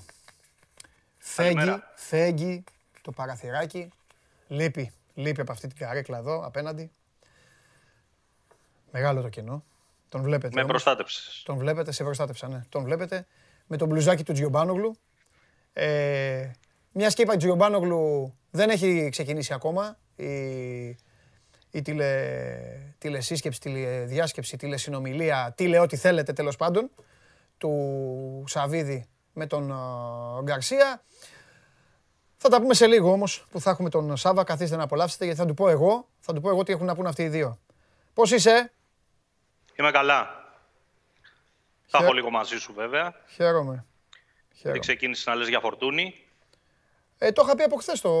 Και είχα σκοπό να το συζητήσουμε παρέα το θέμα σήμερα. Ε, αφού με ρώτησε ο καταστροφέας, δεν μπορώ να του χαλάσω το χατήρι. Εντάξει. Τι να κάνω; Καταστροφέα στο τέμ. Με έχει πιάσει εχμάλωτο. Την άλλη φορά μπαίνει εδώ, λέει τι κάνει ο Ντόρσετ, είναι ό,τι λέει. Ό,τι, ό,τι με ρωτάει, απαντάω εγώ. Μόνος σε αυτόν. Έλα, ό,τι θες να συζητήσουμε. Έλα, για πες. Να το αποφύγεις. Λοιπόν, ε, μου έδωσε ωραία πάσα με τον καταστροφέα με το θέμα του Φορτούνη. Ναι. Ε, θέλω να το συζητήσουμε και λίγο παρεούλα, γιατί έχει ψωμί νομίζω αυτή η ιστορία. Ε, έχει ψωμί ε, εδώ και Το πρώτο που πρέπει να πούμε. Ναι. Δεν σε άκουσα. Λέω έχει ψωμί εδώ και αρκετό καιρό, αλλά τέλος πάντων. Ναι, για πες. Σωστά. Ε, το πρώτο πρέπει να ξεκαθαρίσουμε στον κόσμο, επειδή έγινε κουβέντα και με τις κλήσεις στην εθνική ομάδα και μέσα σε αυτές δεν είναι ο Κώστας Φορτούνης. Περιμένει παιδί. Ο... Μάλιστα. Αυτός είναι ο λόγος λοιπόν, ο οικογενειακός, ναι. που ζήτησε ο ίδιος από τον Ομοσπονδιακό Προπονητή να τον αφήσει εκτός της εθνικής αυτά τα παιχνίδια. Δεν είναι δηλαδή ότι κόπηκε ο Φορτούνης. Γιατί είπαν ότι κόπηκε; Εγώ θα το έλεγα ότι εγώ θα το έλεγα ότι έχει ένα οικογενειακό θέμα, περιμένω να το πει μόνος του. Ναι. Αλλά αφού το ξεφούρνησες εσύ, να πούμε ναι, ότι η σύντροφός του αναμένεται ναι. σε λίγο καιρό να φέρει στον κόσμο το πρώτο τους παιδί, να ναι. ευχηθούμε τα καλύτερα. Ε, και από εκεί και πέρα νομίζω ότι το συγκεκριμένο θέμα, Παντελή, που είπες μόλις τώρα, ε, έχει να κάνει, θα επηρεάσει και το αύριο του Φορτούνη ναι. σε ενδεχόμενη κουβέντα ε, για το αν ο Φορτούνης ε, ως φρεσκομπαμπά και χαζομπαμπάς θα μπει σε μια διαδικασία να φύγει από τον Ολυμπιακό. Ναι. Ε, στο αγωνιστικό κομμάτι, ωστόσο, είναι δεδομένο ότι ο Φορτούνης δεν, δεν περνάει τις καλύτερες του μέρες. Ε, ο λόγος είναι προφανής. Είναι ένα παιδί που αγαπάει τον Ολυμπιακό, ένα παιδί που είναι τόσα χρόνια, είναι αρχηγός του Ολυμπιακού. Δεν του είναι εύκολο και με την ποιότητα που έχει και με την αξία που έχει ποδοσφαιρικά να ξεκινάει τα παιχνίδια από τον πάγκο. Ε, όσοι τον είδαμε και μετά τον τελικό του κυπέλου, έξω από τα ποδητήρια, ε, το πώς ήταν ο Φορτούνης, αυτό το λέω γιατί τον είδα με τα μάτια μου, ήταν πιο στενοχωρημένος και πιο σκασμένος ακόμη και από τα παιδιά που ξεκίνησαν βασικοί σε εκείνο το παιχνίδι. Και μιλάμε για ένα παιχνίδι το οποίο ο Φορτούνης από την ώρα που μπήκε στο ματ και την assist έδωσε με το κόρνερ στον γκολ του Εμβιλά και ήταν ο παίχτης που ουσιαστικά άλλαξε το ρυθμό και έβαλε τον Ολυμπιακό στο παιχνίδι και τον οδήγησε σε αυτό το πολύ καλό μισάωρο που έψαξε και το δεύτερο γκολ. Ναι.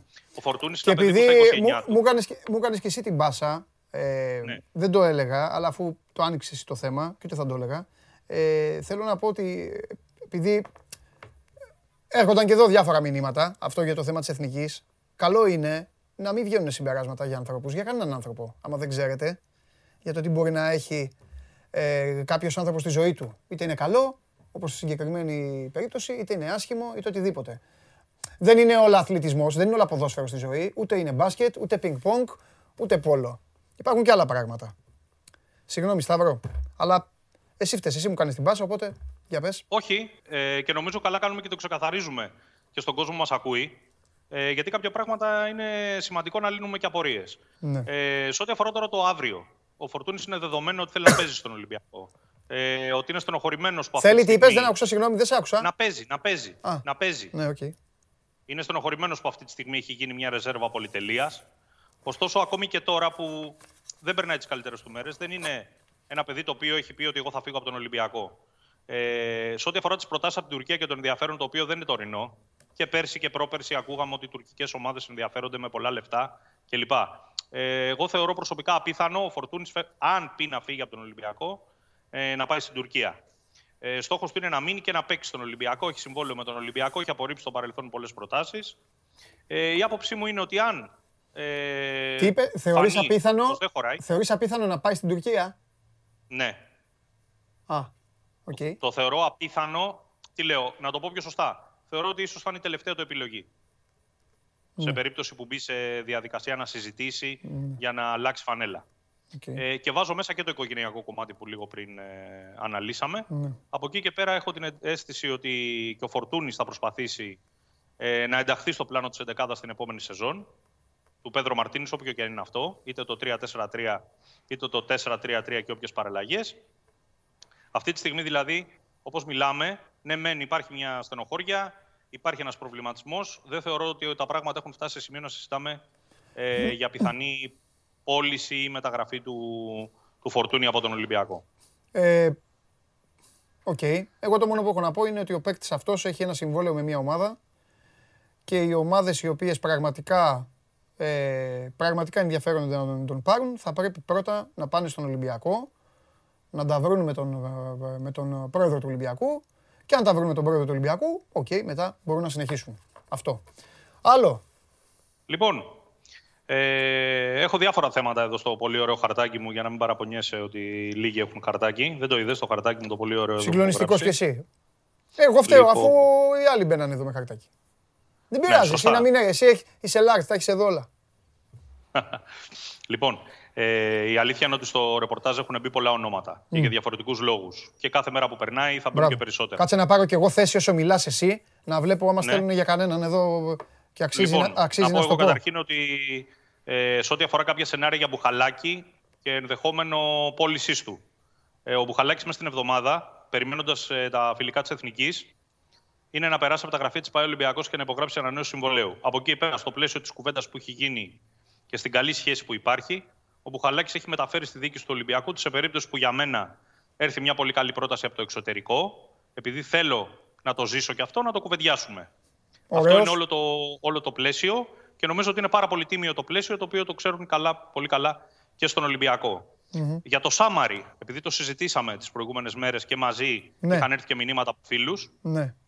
επειδή τα μεταγραφικά πολλές φορές αλλάζουν, και το έχουμε συζητήσει οι δυο μας, το έχουμε πει και στον κόσμο, αλλά ο κόσμος δεν είναι υποχρεωμένος να το θυμάται καθημερινά. Μάλιστα. Ε, έκανα σήμερα πάλι κάποιο ρεπορτάζ για αυτό το θέμα. Ναι. Ο Σάμαρης δεν κουνιέται από την Πενφύκα. Όποια και αν είναι τα δημοσιεύματα, ό,τι και αν λένε, είτε μπλέκουν τον Ολυμπιακό, είτε μπλέκουν την Παρσελώνα, είτε μπλέκουν δεν ξέρω ποια ομάδα. Ο Σάμαρη έχει συμβόλαιο εκεί, έχει δέσει εκεί, είναι αρχηγός τη Μπενφίκα. Δεν υπάρχει κανένα θέμα για Ολυμπιακό και δεν υπάρχει και θέμα να φύγει από την Μπενφίκα. Ε, για τον Τικίνιο τα έχουμε πει, τα έχουμε εξηγήσει, τα έχουμε αναλύσει. Ένας παίκτης που αρέσει του προπονητή. Έχουν γίνει κάποιες συζητήσεις. Θα πρέπει να δούμε ποια είναι η κατάληξη αυτής της ιστορίας. Δεν έχω κάτι καινούριο να προσφέρω στην ε, κουβέντα. Αυτό που ωστόσο νομίζω ότι πρέπει να βάλουμε στη συζήτηση είναι ότι η ενίσχυση με αξιόπιστους προπονητές, θα το πω εγώ, με καλούς προπονητές των βασικών ανταγωνιστών του Ολυμπιακού, είναι λογικό να βάζεις ακόμη μεγαλύτερη επαγρύπνηση και τον Ολυμπιακό. Δεν μιλάμε τώρα για ένα Παναθηναϊκό που ξεκινάει με έναν ε, προπονητή απίθανο, όπως έγινε πέρυσι. Δεν μιλάμε για έναν ΠΑΟΚ που είχε τα προβλήματά του, έφυγε ο Φερέιρα, ήρθε ο Γκαρσία και που για μένα σωστά ο ΠΑΟΚ για να το πούμε και αυτό, γιατί πρέπει να λέμε κάποια πράγματα, πάει σε μια πιο αξιόπιστη επιλογή προπονητικά ε, και ως παρουσία. Σε άκουσα και συμφωνώ μαζί σου. Η ΑΕΚ επίσης πήγε σε μια αξιόπιστη λύση. Άρα και ο Ολυμπιακός, ε, η νεότερη πληροφορία είναι ότι η πρόθεση της διοίκησης είναι να θωρακίσει όσο γίνεται καλύτερα τον Πέδρο Μαρτίνς και για τα εσωτερικά ζητήματα, τις εσωτερικές υποθέσεις, πρωτάθλημα αλλά και για το εξωτερικό δεν πρέπει να ξεχνάμε ότι ο Ολυμπιακός είναι μια ομάδα που έχει αρκετούς βασικούς ποδοσφαιριστές οι οποίοι είναι σε προχωρημένη ηλικία. Mm-hmm. Και δεν μιλάω μόνο για τον Βαλμπόενα και τον Χολέμπας. Υπάρχουν και άλλοι ποδοσφαιριστές. Να θυμίσω ότι ο Λαραμπή είναι 34 στα 35. Υπάρχουν και άλλοι παίχτες, ο ε, Σοκράτης 31 ε, στα 32. Ε, είχαμε δημοσιεύματα, Παντελή, τις τελευταίες ώρες από το εξωτερικό κυρίως, αλλά και από το εσωτερικό, για ένα θέμα που είχαμε κουβεντιάσει εδώ και περίπου 10 μέρες μαζί και έχει να κάνει με το φίλο στον Πέπε. Επιβεβαιώνει την πληροφορία που είχαμε μεταφέρει στους φίλους μας στο The Show Must Go On ότι τελικά η Μπίλια καταλήγει στο να γυρίσει και να φύγει ο Πέπε. Να έρθει μια πρόταση δηλαδή στα λεφτά που ο Ολυμπιακός έδωσε γύρω στα 3 εκατομμύρια να τον πάρει και να τον πουλήσει σε μια άλλη ομάδα γιατί μοιάζει να μην κουμπώνει σε αυτό που θέλει ο Ολυμπιακός. Αυτή είναι η άποψη που έχει επικρατήσει κυρίως γιατί είναι άνευρος και δεν έχει αυτό το τζαμπουκά που επιτάσσει και η θέση και η φανέλα και η ιστορία του, του Ολυμπιακού. Θα δώσουμε κάπου αλλού το 10. Αν δεν βρούμε κανέναν, θα το πάρεις εσύ να τελειώνουμε, το ίσω ξαναφορέσει. Όχι, ας μην το πάρεις για κανένας ρε φίλε στην ανάγκη. Από το να το ναι. παίρνει όποιος να είναι. Ευτυχώς το αφορά ο Φιλίπποβιτς. Λοιπόν... Από ό,τι είδα, έχει, θα έχει και ο Ολυμπιακός έναν αθλητή με το 10. Και θα είναι Μέση, ε. Ε, ναι, ρε φίλε, εντάξει. Λοιπόν, το 10 είναι, πάρ' το. Ε, ένα, άλλο, ένα άλλο πράγμα το οποίο θέλω να βάλουμε στην κουβέντα. Να βάλουμε ό,τι θέλεις. Ε, για να πονηρεύεται και ο κόσμος λίγο και να καταλαβαίνει τι γίνεται, είναι ότι ο Ολυμπιακός ως κλαμπ Είναι ένα πολύ κλειστό κλαμπ στα μεταγραφικά του. Τι εννοείς ε, δηλαδή κλειστό, Σταύρο μου; Τι μου είπες; Τι εννοείς κλειστό; Θα σου πω.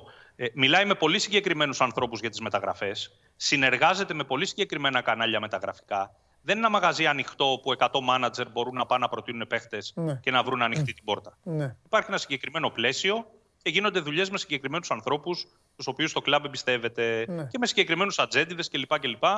Με το προνόμιο, αν θέλεις, ότι ο Ολυμπιακός έχει καταφέρει όλα αυτά τα χρόνια και με την Νότιχαμ και λόγω της πορείας του στα πρωταθλήματα και στην Ευρώπη να έχει ανοίξει και πόρτες πολύ καλών ε, μάνατζερ. Αυτό που θέλω να πω στον κόσμο είναι ότι πολλές φορές είναι επιλογή του Ολυμπιακού να αφήνει να κυκλοφορούν ονόματα, διάφορα ονόματα μεταγραφικά, προκειμένου να κάνει το κλαμπ τις δουλειές που θέλει όσο γίνεται πιο ησυχα και όταν φτάνει ένα θέμα στα τελειώματα, τότε να εμφανίζεται. Γι' αυτό δεν βλέπεις διαψεύσεις. Γράφονται 20 ονόματα την ημέρα.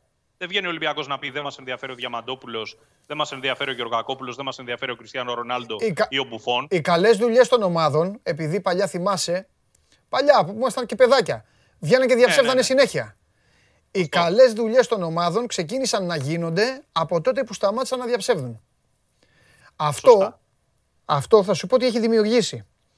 Αυτό έχει δημιουργήσει μια κόλαση που στα social media, στον τύπο, βγαίνει ο καθένας, γράφει ό,τι θέλει, αναπαράγεται, μπορεί να βγει ένας τύπος που να μην ξέρει τίποτα, τίποτα, τίποτα, να γράψει κάτι. Εσύ να πες την παγίδα, εσύ που με τη δουλειά που κάνεις, να το δημοσιεύσεις, να το πάρουν άλλα 10 site, να το πάρουν τα, στα, στα Twitter. Στα... Ακόμη. Άκου να δεις τι γίνεται.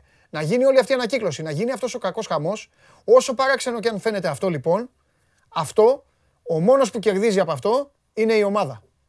Και το έχουν καταλάβει και έτσι είναι το σωστό. Άστους, λένε στις ομάδες, άστους να καίγονται. Δεν έχεις λόγο. Η έξυπνη καλή ομάδα δεν έχει λόγο να διαψεύσει. Άστους να λένε. Ίσα ίσα. Πέφτουν αλλού οι καπνοί, πάει αλλού η φωτιά. Σωστά. Κατάλαβες. Και μη σου πω ότι πολλές φορές ο Ολυμπιακός τα τελευταία χρόνια, όσοι παρακολουθούν το ρεπορτάζ το ξέρουν, έχει διαψεύσει περιπτώσεις παιχτών που μετά πήγε και τους πήρε. Ναι. Μα και αυτό γίνεται. Για να κρατήσει χαμηλά την μπάλα, γιατί όσο ένα θέμα παίζει, ανεβαίνουν και οι τιμέ, μπαίνουν ανταγωνιστές, ε, όλα αυτά. Ναι. Τα εξηγούμε ως λογική στον κόσμο για να καταλαβαίνει. Ε, έχω εισπράξει επίσης από αρκετά μηνύματα και από δημοσιεύματα μια δυσαρέσκεια να εκφράζεται ε, για τον Σεμέδο ε, με αφορμή την απόδοσή του στο τελικό του κυπέλου. Και το ενδεχόμενο να αυξηθούν οι πιθανότητες να πουληθεί ο Σεμέδο επειδή και στο τελικό του κυπέλου δεν ήταν αυτός που έπρεπε να είναι, κυρίως από τη στιγμή που ο Σοκράτζ βγήκε από το γήπεδο. Ένα μάτς αυτό που θέλω, στην Ελλάδα, να... στην Ελλάδα ναι. ένα μάτς, ε, ένα μάτς στην Ελλάδα. Μια φάση. Ναι, το ε, ένα μάτς. Το, το, τον Κακομίρη τον Πασχαλάκη, τον Κακομίρη τον Πασχαλάκη, το, το, το, το είχαν το κεφάλι, το είχαν το κεφάλι εδώ. Ένα μάτς στην Εθνική τώρα και καλά κάνει να πάει στην Εθνική ο άνθρωπος, αλλά θέλω να πω και γιατί και αυτό είναι άδικο. Ο Σεμέδος, τον οποίο εγώ τον εκτιμώ πάρα πολύ ποδοσφαιρικά, τέλος πάντων, δικό μου αυτό. Μαζί σου. Τώρα ο Σεμέδο πρέπει να πάει να, να, πάει να ναι. τον πνίξουν. Τέλος πάντων. Λοιπόν, εγώ αυτό που θέλω να πω είναι ότι ταπεινή μου γνώμη ότι ο Σεμέδο είναι ο καλύτερος στόπερ που υπάρχει στο μακράν στο ελληνικό πρωτάθλημα. Με τις τρέλες του, με το ότι κάποιες φορές είναι ασόβαρος, με το ότι κάνει κάποια λάθη. Είναι πολυτέλεια για τον Ολυμπιακό ο συγκεκριμένος ποδοσφαιριστής στο επίπεδο που βρίσκεται. Είναι τυχερός Ολυμπιακός που ο προπονητής του κατάφερε να βρει άκρη και να εμπιστευτεί ένα ποδοσφαιριστή ο οποίος είχε τα θέματα του και να βρει το κατάλληλο timing να τον πάρει, γιατί δεν θα μπορούσε ούτε να τον ρωτήσει πόσα θέλεις για να έρθεις. Ε, και από εκεί και πέρα είναι πολύ δεδομένα και τα λεφτά που θέλει ο Ολυμπιακός για να μπει σε μια τέτοια συζήτηση. Και είναι καλό για τον Ολυμπιακό που τελικά ο Σεμέδο δεν κλείθηκε στην Εθνική Πορτογαλίας να παίξει στο Euro εκεί που η βιτρίνα ακριβένει αυτόματα. Ναι. Ε, για το θέμα του Extreme είναι γνωστό ότι το ψάξιμο συνεχίζεται, υπάρχουν δυσκολίες. Ε, το τελευταίο διάστημα τα ονόματα που παίζουν σε αυτή τη θέση είναι του Ενκουντού, ο οποίος αγωνίζεται στην ε, ε, Τουρκία, ο οποίος είναι ένας 26χρονος καλός εξτρέμ, αλλά δεσμεύεται με συμβόλαιο και όταν μιλάμε για Τουρκία πάντα πρέπει να υπολογίζουμε και τα λεφτά που παίρνουν οι παίχτες που είναι συνήθως υπερδιπλάσια από όσα μπορούν να πάρουν εδώ, συν την εφορία που δεν ξεπερνάει το 10% στην Τουρκία. Έτσι, ναι, δεν είναι ένας προορισμός να πει ένας παιχταράς Α, πάω. Αλλά όταν πάει, παίρνει πάρα πολύ καλά λεφτά και πληρώνει πολύ λιγότερα είτε αυτός είτε η ομάδα και στην εφορία που στην Ελλάδα είναι περίπου διπλάσια. Τώρα βέβαια υπήρξε μια μείωση κλπ. Είναι άλλα τα κόστη. Ωστόσο, είναι ένας καλός ποδοσφαιριστής, είναι στη λίστα του Ολυμπιακού. Για το θέμα του εξτρέμ, νομίζω ότι κάποια στιγμή θα σκάσει κάτι ξαφνικό. Ενδεχομένως κάποιο όνομα που δεν το έχουμε πολύ συζητήσει ή κάπου που δεν έχει πάει πολύ το μυαλό μας σε ό,τι αφορά τη βασική επιλογή. Έτσι κι αλλιώς καιρό έχουμε. Νωρίς είναι ακόμα. 100%. Λοιπόν, θες ε, να βάλουμε και λίγο σιώβα για επιδόρπιο; Αφού δεν αντέχεις, άμα δεν πεις για τον Μίτσο. Εγώ σε λοιπόν, απολαμβάνω κάθε φορά. Ναι, ε, καλά, δεν είμαι πλέον ο μόνος που ασχολείται με αυτό το θέμα. Έχουμε ανοίξει κουβέντα πολύ καλή και νομίζω όχι τυχαία. Ε, δεν ξέρω όμως το θέμα της επιστροφής του Σιώβα επηρεάσει τελικά και την ανανέωση του Χολέμπας. Γιατί ο Χολέμπας, ε, αν ανανεώσει τελικά, θα προορίζεται κυρίως για αριστερό στόπερ. Αν ωστόσο ξεκαθαρίσει ότι ναι, πάμε για το Σιώβα και θέλουμε το Σιώβα, δεν ξέρω μήπως τελικά με το Χολέμπας έχουμε κάποια. Στα αυτά όμως δεν τα καταλαβαίνω. Δεν τα καταλαβαίνω. Δηλαδή, δεν τα καταλαβαίνεις, αλλά και θα πήγαινε δηλαδή. Και θα πήγαινε δηλαδή. Στην άλλη. Ναι, και θα πήγαινε δηλαδή ο Χολέμπας να είναι το αριστερό στόπερ του Ολυμπιακού ε, μόνος του για 50 αγωνές. Όχι, θα έχει κι άλλες λύσεις. Για μια ομάδα η οποία χρειάζεται, η οποία χρειάζεται στόπερ, το φωνάζει. Το φωνάζει ότι χρειάζεται στόπερ. Το λέμε, το λέμε συνέχεια. Οπότε δεν νομίζω. Τέλος πάντων, το βλέπω λίγο. Ξέρεις, το, βλέπω, το βλέπω λίγο αχρίαστο απλά αυτό που λες. Δεν είναι δικό σου αυτό. Αλλά έτσι νομίζω εγώ. Δεν θα τα τέριαζα. Δεν θα τα τέριαζα δηλαδή. Άμα θέλει ο Χολέμπας να μείνει, θα τον κρατούσα για, για να παίζει όπου παίζει. Στις για δύο... αριστερό μπακ. Ναι, και στις δύο θέσεις. Ναι. Και, θα, και θα έπαιρνα, άμα ήταν να πάρω και έναν ποδοσφαιριστή ε, όπως ο Σιώβας, θα έπαιρνα και έναν ποδοσφαιριστή όπως ο Σιώβας. Ωραία. Μαζί σου. Εγώ το έριξα ως πιθανότητα. Ναι, ρε παιδί μου. Ε, γιατί ακόμη παρότι είχαμε την πληροφορία ότι πάει να κλείσει το θέμα του Χολέμπας ναι. για να ανανεώσει για ακόμη ένα χρόνο, ακόμη αυτό το θέμα τώρα που μιλάμε είναι παγωμένο κάπως. Ναι. Λοιπόν, και κλείνοντας για τον Κούτρι. Για μπουφόν ρωτάνε εδώ, αν είναι συνέχεια. Ρε. Τι ναι, πάθανε; το έχουμε εξηγήσει το θέμα αυτό. Ότι ο Κάπου κάτι θα διαβάσανε πάλι. Είναι αυτό που σου είπα προηγουμένως. Που σου είπα προηγουμένως. Βγες στο εξωτερικό. Βγες στο Facebook. Πολλά. Όχι στο Facebook, γιατί δεν έχω. Ε, βγες στο Instagram που έχω για να δω και θέλω να γελάω. Δεν το ξέρω καλά το Instagram. Άκου, θα σου πω τι θα κάνεις. Θα σου πω τι θα κάνεις. Θα σου πω τι θα κάνεις.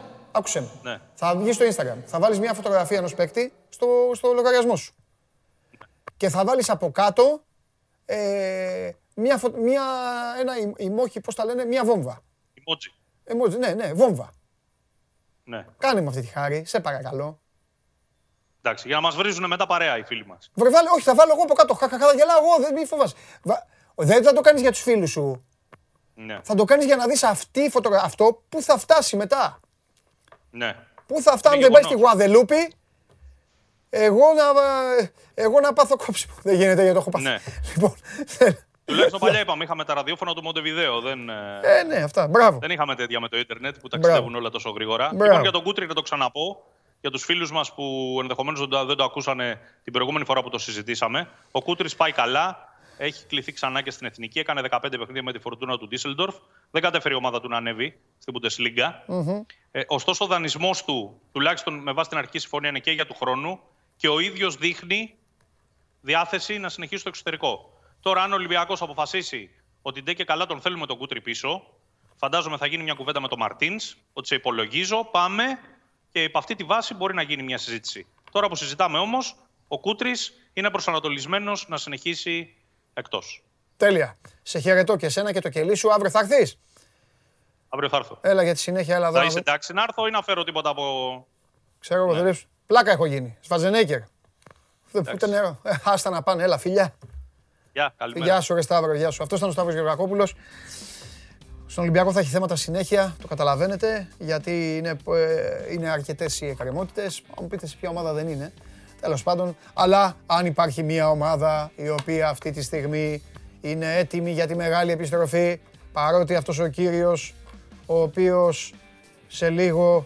Για, ε, βάλτε μου λίγο Πολ.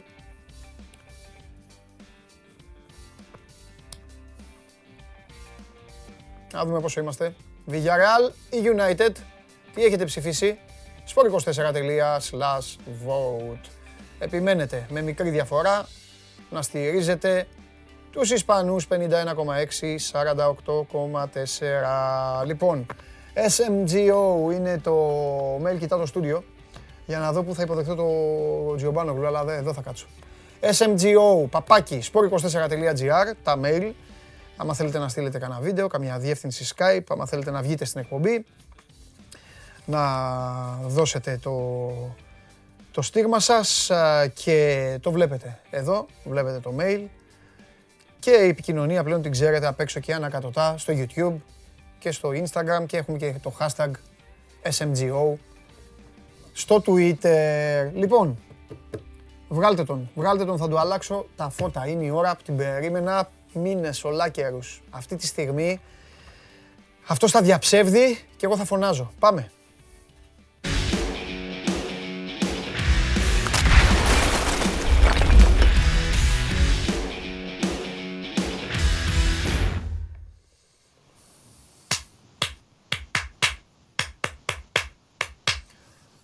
Με τον Γεωργακόπουλο φοράτε ρούχο αποστολής ΠΑΟΚ. Του το είπα. Ναι. Λοιπόν. Εσύ, τι αποστολή είναι αυτή; Εγώ, ε, εγώ φοράω κίτρινα προς τιμή του Βαγγέλη Αρναούτογλου. Ναι. Προς τον τιμή άκουσα το Βαγγέλη. Για τον Βλάνταν Μιλόγεβιτς. Δεν τον ήθελε ο ΠΑΟΚ. Δεν τον ήθελε κάποτε ο Βλάνταν Μιλόγεβιτς. Ο ΠΑΟΚ κάποτε. Έπαιξε, έπαιξε. έπαιξε Ευχαριστώ. Και νομίζω ότι από το Ρεμπρόφ Ευχαριστώ. ο Μιλόγεβιτς είναι πιο αξιόπιστη επιλογή για την ΑΕΚ. Ευχαριστώ. Ευχαριστώ που με δικαιώνεις μεγάλε μου αδερφέ.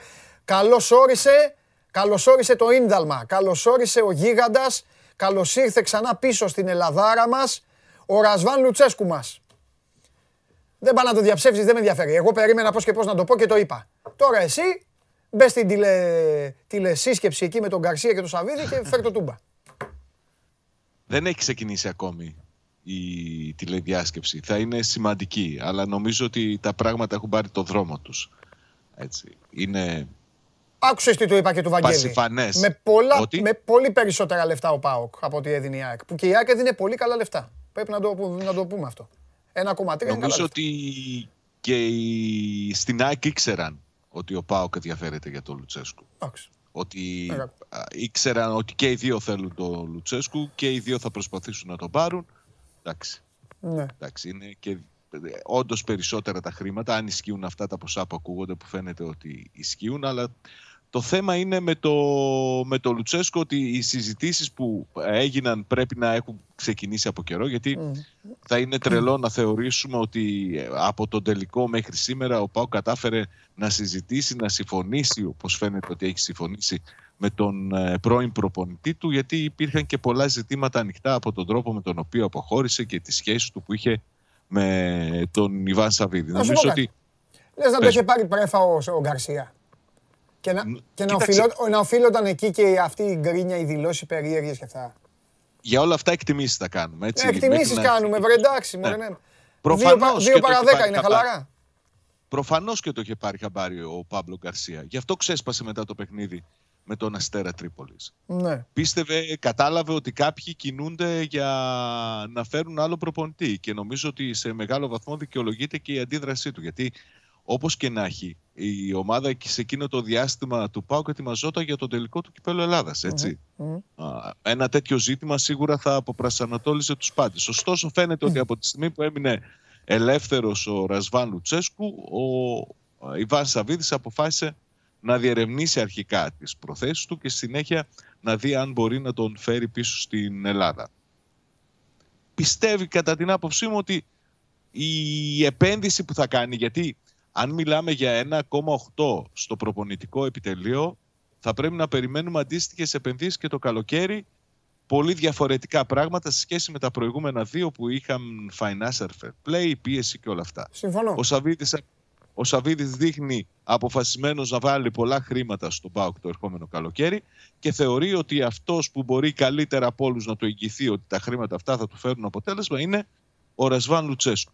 Βέβαια, και σε αυτό συμφωνώ. Δεν, δεν πρέπει να ξεχνάμε ότι αν τα πράγματα πάρουν αυτό το δρόμο που συζητάμε τώρα, Μάλιστα. ο Λουτσέσκου δεν θα έχει αντικαταστήσει το Στανόγεβιτς θα έχει αντικαταστήσει τον Παύλο Γκαρσία. Κάτσε, Σάβα, ήξερα θα το πας εκεί. Περίμενε. Εδώ ήμουν στη, γωνία, στη γωνία μου, σε περίμενα. Γιατί έχουν έρθει και μηνύματα. ε, από κάποιους. Αχαριστία, για τον, αχαριστία για τον Γκαρσία και τέτοια. Δεν καταλαβαίνω. Τι εννοείς θα έχει αντικαταστήσει; Επειδή πήρε το κύπελο επειδή είναι ο Παύλο Γκαρσία με το γνωστή. Την αυτό τι, δεν το καταλαβαίνω αυτό το τι είναι ο Παύλο Γκαρσία. Μα τι είναι αυτό δηλαδή, να, αν πάρει ο Ολυμπιακός τον Τζιοβάνι, δηλαδή, αν ο Τζιοβάνι θέλει να γίνει προπονητής, θα τον έπαιρνε ο Ολυμπιακός και θα λέγανε οι Ολυμπιακοί είναι ο Τζιοβάνι. Και, δεν θα, και θα ε, έλεγε απλά πάμε χέρια. Θα με αφήσεις να ολοκληρώσω. Να σε αφήσω, ναι. Δεν μπορώ, βγαίνω από τα ρούχα λοιπόν. μου όταν προσπαθούν να μπουν στη ζυγαριά. Ε, όταν προσπαθούν, να... καλά όταν προσπαθούν να μπουν στη ζυγαριά ανώμια πράγματα στη ζωή, γενικά δεν μπορώ. Αυτό δεν το αντέχω. Πάμε όμως, έλα. Λοιπόν, θα σε ακούσω. Ο ανέλαβε την ομάδα σε, ε, μετά τη φυγή του Αμπέλ Φερέιρα. Ναι. Έτσι, πέρασε δύσκολες καταστάσεις, δημιουργήθηκαν ζητήματα πολλές φορές και με δική του ευθύνη. Ναι. Έδειξε όμως ότι ε, και προπονητικά κατά την άποψή μου ε, το έχει. Τι έκανε, τι έκανε ο Πάοκ, τι έκανε ο Πάοκ. Σάβα, τι έκανε ο ΠΑΟΚ. 25 βαθμούς έμεινε πίσω από τον Ολυμπιακό. Τι έκανε ο ΠΑΟΚ όλη τη χρονιά. Γιατί, τι, αν τι... ήταν ο Άμπελ Φερέιρα δεν θα έμενε 25 βαθμούς πίσω. Αμφιβάλλω. Θα το έκανε με 12, 14. Ο Άμπελ Φερέιρα από τη στιγμή που δεν έφυγε την πρώτη χρονιά, τη δεύτερη, ε. το βρήκε να το τσουλήσει το τρενάκι. Άσχετα άμα μετά έφυγε μόνος του. Διαφωνώ. Θα, δεν θα είχε και αυτός uh, τους παίκτες με τους οποίους ξεκίνησε τη χρονιά. Το χειμώνα θα του, έφερνε, θα του έφευγε ο Γιαννούλης και θα έπαιζε πόσα παιχνίδια με αριστερό μπακ τον uh, Περέρα γιατί δεν είχε άλλον. Γιατί δεν πρέπει να δικούμε την προσπάθεια του Γκαρσία, άσχετα αν δεν μπορείς να το συγκρίνεις κατά στη δική σου λογική με τον ε, Αμπέλ Φερέιρα. Με τον, συγγνώμη, με τον Ρασβάν Λουτσέσκου. Εγώ δεν το συγκρίνω, εσύ, εσύ, εσύ είπες. Εσύ είπες Θέλω ότι... να πω ότι δεν θα Εσύ είναι ότι θα αντικαταστήσει τον Γκαρσία Λουτσέσκου. Δεν θα είναι τόσο εύκολη η διαχείριση του, του Λουτσέσκου στο επόμενο χρονικό διάστημα. Έτσι πιστεύω εγώ. Σε τι; Σε τι η διαχείριση του Λουτσέσκου; Στις, στις τραβές. Θα ακούει έντονη, πολύ έντονη κριτική. Ο Λουτσέσκου. Ναι, γιατί; Γιατί απορείς; Πιστεύεις δηλαδή ότι πιστεύω ο ότι ο Ρασβάν Λουτσέσκου είναι ο βασιλιάς της Τούμπας. Ο Ρασβάν Λουτσέσκου είναι ο βασιλιάς της Τούμπας. Αυτό πιστεύω. Ο βασιλιάς της Τούμπας ναι, έδωσε, στον έδωσε, στον Μπάουκ, έδωσε στον Μπάουκ κάτι που δεν θα του το δίνει κανένας άλλος προπονητής. Έτσι, γιατί, γιατί το πήγε με, με την τρέλα του, με το δικό του τρόπο, να τους τρελάνει όλους. Τρέλανε το σύμπαν. Έλεγε για μένα πρωταθλητής είμαι εγώ. Τέτοια δεν έλεγε. Τέτοια δεν έλεγε. Μα ήταν και σχέδιό του, το έχουμε συζητήσει 100 φορές. Ε, δεν υπάρχει σε στρατηγική, σε διπλωματία, δεν υπάρχει άλλος προπονητής σαν τον Ραζβάν Λουτσέσκου. Μπράβο. Αυτός λοιπόν πήγε με στρατηγική και διπλωματία. Και εσύ πας να το συγκρίνεις με, με, με, τον άνθρωπο τώρα που τράβαγε βίντεο. Έλα ρε Σάβα τώρα. Σε παρακαλώ μωρέ. Τέλος πάντων. Τον αδικείς. Εντάξει, τον αδικώ. Ωραία, εντάξει, είναι δική μου άποψη τον αδικώ. OK, okay, εντάξει. Αν, αν το ταβάνι του ΠΑΟΚ με τα τόσα χρήματα που εσύ είπες ότι έχει να βάλει ο ιδιοκτήτης του, αν το ταβάνι του ήταν όλα αυτά τα χρήματα, όλη αυτή η επένδυση να την έχει ένας προπονητής, ο οποίος θα γίνει προπονητής, αν γίνει, αν γίνει, γιατί δεν ξέρουμε αν θέλει να γίνει προπονητής. Η συμπεριφορά του δείχνει ότι δεν θέλει να γίνει προπονητής. OK. Okay. Θέλει να είναι εκεί. Εντάξει, μπορεί και να σου πω κάτι. Μπορεί ο Σαββίδης να του προτείνει να ξαναπάει στη, στις ακαδημίες. Έτσι δεν είναι; Αυτό είναι ένα θέμα. Ναι. Ο τρόπος με τον οποίο θα συζητήσουν σήμερα και αυτά που θα του πει ο Ιβά Σαββίδης. Είπαμε ότι λογικά θα του μιλήσει για το σχέδιο, που, το οποίο, ε, τις αποφάσεις που έχει ήδη πάρει και νομίζω ότι θα προσπαθήσει να τον πείσει να, να παραμείνει στην ομάδα από ένα άλλο πόστο. Δεν είμαι σίγουρος αν θα γίνει αυτό, ούτε είναι κάτι που προκύπτει βάσει πληροφοριών. Είναι μια αίσθηση γιατί ο Ιβάς Σαββίδης είναι πάντα και αυτός προσπαθεί να είναι διπλωματικός, παίρνει σκληρές αποφάσεις για πολλούς, αλλά προσπαθεί να είναι δίκαιος με όλους. Αλλά από την άλλη πλευρά δεν είμαι σίγουρος ότι θα αποδεχθεί κάτι τέτοιο και ο Παύλο Γκαρσία. Αλλά όλα κινούνται γύρω από αυτή τη, τη, τη, τηλεδιάσκεψη, τη συζήτηση. Πιστεύω φυσικά ότι θα είναι ο Ιβάν Σαββίδης αυτός που θα τα πει όλα στον Παύλο Γκαρσία. Να δούμε και τι θα απαντήσει, τι θα πει και ο ίδιος. Γιατί αν θυμάσαι πριν από 10 μέρες, δύο εβδομάδες περίπου, είχε πει ότι όταν φύγω εγώ θα φύγουν και άλλοι μαζί μου. Να δούμε ποια είναι η θέση του προπονητή του μέχρι τώρα προπονητή του ΠΑΟΚ και φυσικά να τελειώσει αυτό το θέμα, να ξεκαθαρίσει για να ξεκινήσει και ο προγραμματισμός. Ωραία. Και θα έχει ενδιαφέρον να μάθουμε, αν μπορούμε να μάθουμε, και ε; τα παράπονα, γιατί σίγουρα θα έχει και παράπονα, μην τα λέμε όλα μονόπλευρα. Σίγουρα θα έχει και παράπονα ο Γκαρσία για ανθρώπους. Και τα, θα, λογικά θα τα εκφράσει στο Σαββίδη. Ε, φυσικά αυτό σου λέω. Γιατί το είπε από τη στιγμή που το είπε δημόσια Αυτό ότι σου λέω. έχει ζητήματα. Εσύ είπες ότι το ποιοι θα φύγουν. Πρέπει να δούμε όμως και στην τελική να δούμε ποιους εννοούσε, ρε παιδί μου. Αν, Αυτό, αν, αυτό, αυτό ακριβώς. αν μπορεί Ε, αυτό. νομίζω θα το πει. Νομίζω θα το πει. Οκ, Θα το οκ. πει. Ο- ε, Θα Η το αλήθεια πει. είναι ότι ο χαρακτήρας του, επειδή είναι εκρηκτικός, προσδίδει τέτοιο, τέτοια, τέτοια εικόνα. Ναι. Ότι μπορεί. Λοιπόν, φιλιά, αύριο θα σε υποδεχθώ ξανά με το, με το γύρισε ο Ρασβάν. Ωραία. Θα περιμένω. Τσάω. Καλή συνέχεια. Αυτός ήταν ο Σάβα Γιωμπάνογλου και τώρα ήρθε ε, η ώρα που όλοι περιμένατε. Έκλεισε, έκλεισε ο κύκλος των ομάδων σας. Πάρτε φόρα, ετοιμαστείτε. Βάλε το φίλερ πρώτα απ' όλα ρε Σιζόζο, να πάρουμε μια ανάσα.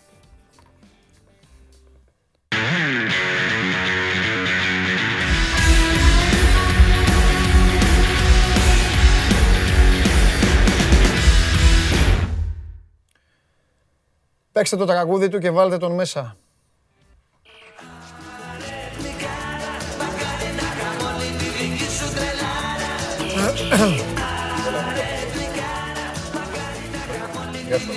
Αδελφέ μου, είμαι μόνο μαζί σου. Έχω βγάλει σκληρά συμπεράσματα αυτό το τελευταίο 24ωρο που υποφέρω για δικά μου θέματα. Έχω βγάλει ότι ο κόσμος, αρκετός κόσμος, αντιμετώπισε με συμπάθεια το Γιάννη Φιλέρη. Έχει κοινό. Λατρεύουνε Γιάννη, φίλε. Εντάξει, εγώ του έχω πει ενός φίλου. Γράφει ένας αυτό φίλος, να αυτός με που ρωτήσεις. μιλάει λέει είναι ο Φιλέρης, ο Καβαλιαράτος βγαίνει, άλλο που βγαίνει λέει λίγα πράγματα λέει, ανούσια, αλλά με το όνομά του το μικρό και να θέλω να συμφωνήσω. Δεν μπορώ να έτσι όπως υπογράφει. Έξω αν είναι το πραγματικό του όνομα, αλλά γελάει ο γίγαντας. Ε, Όμως θέλω να πω κάτι. Ναι. Από το- αυτά που δέχτηκα εγώ. Ναι. Έχεις πολλούς φανατικούς εσύ. Εσύ έχεις Ταλιμπάν. Ταλιμπάν. Είναι φίλοι του εθνικού φαίνεται. Όχι. είναι κάτι άλλο. Τι, όχ, όχ. Όχ, διαιτητές. Και τέτοιοι. Ξέρεις ποιος ορίστηκε αύριο στο μεγάλο μάτς; Το ότι μου στέλνουν διαιτητές και μου λένε θέλουμε τον Καβαλιαράτο. Ναι. Ποιος ορίστηκε αύριο στο, προ... στο Προμηθέας Ξέρεις γιατί τους Λαύριο. γουστάρω ρε όλους τους διαιτητές ρε. Γιατί τους αλλάζω τα φώτα ρε και μου στέλνουν. Τι γέλιο. Τι ποιος; Προμηθέας Λαύριο. Άσε με να, να μαντέψω. Μεγάλο παιχνίδι. Αυτοί που μέχρι πέρσι δεν ορίζονταν ποτέ μαζί και φέτος έχουν ήδη οριστεί σε ένα μάτς. Ε, αυτά δεν τα ξέρω. Έλα ρε Σπύρο. Δεν το Αυτά ξέρεις ότι είναι δεν δικά σου. είχαν ζητήσει ο ένας τον άλλο να μην ορίζονται μαζί. Έτσι ακόμα ήταν. Ναι, Αλήθεια. ναι. Σε κομμένη, αφού δεν ήταν σε ξεχωριστά αποδητήρια. Δεν το ξέρεις αυτό. Αναστόπουλος Κορομιλάς. Σε ξεχωριστά αποδητήρια. Δε- Πήγα να, Επειδή πω δεν Θα έλεγα Αναστόπουλος. Κορομιλάς δεν θα έλεγα. Ναι, Αναστόπουλο Κορομιλάς δεν μπαίνανε. Τώρα, δεν ξέρω αν μπήκανε τώρα στο τελικό. Στο τελικό ε, παίξανε του κυπέλου. Δεν ξέρω αν μπήκανε, δεν ρώτησα. Και τώρα έχουν αύριο αγώνα πάλι μαζί. Αναστόπουλος Κορομιλάς. Και ο Κάρδαρης.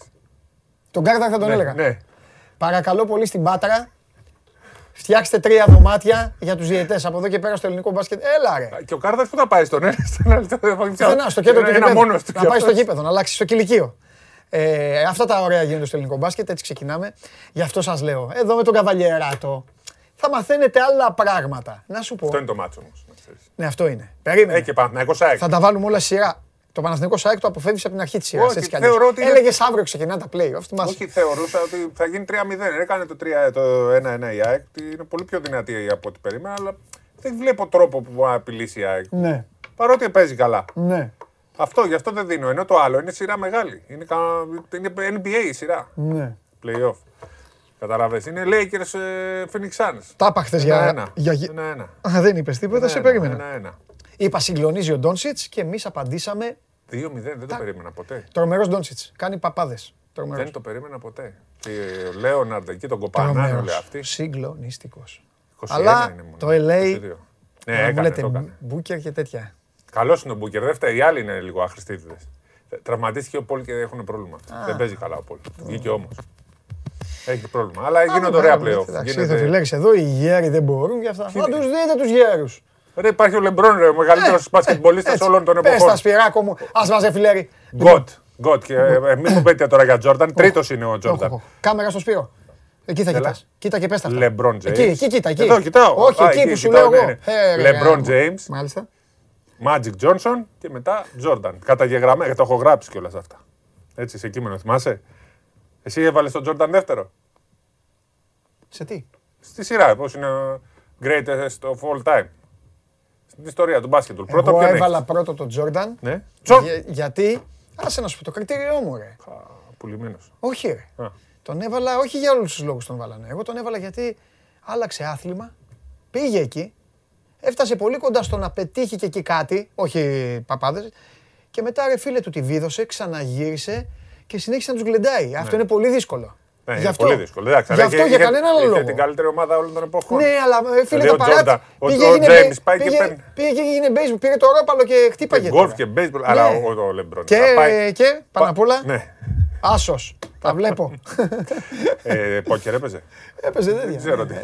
Λοιπόν, το θέμα είναι ότι ο James έχει πάρει πρωτάθλημα με τον Love και τον Irving, που είδαμε τι έχει κάνει ο Irving στη ζωή του. Πήγε μετά. Μ' αρέσει γιατί βάζεις φωτιές. Ε, αυτό, φωτιά είναι. Βρίζουν, φωνάζουν. Τι λέει αυτός, κόψτε τον και τέτοια. Κόψτε τον. Καλά, εντάξει. Γκοτ. γκοτ. Ένας λέει, μας αποδεικνύεις περίτρανα τους Ολυμπιακού.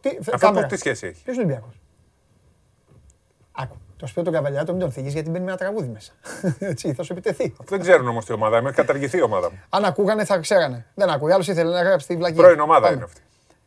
Ε, πρώην είναι. Τι να κάνουμε. Όχι δική μου, πρώην ομάδα. Ε, όσοι... Πού είναι; Αφού και μάλλον εκεί μεταξύ τους όλοι. Πω, πω.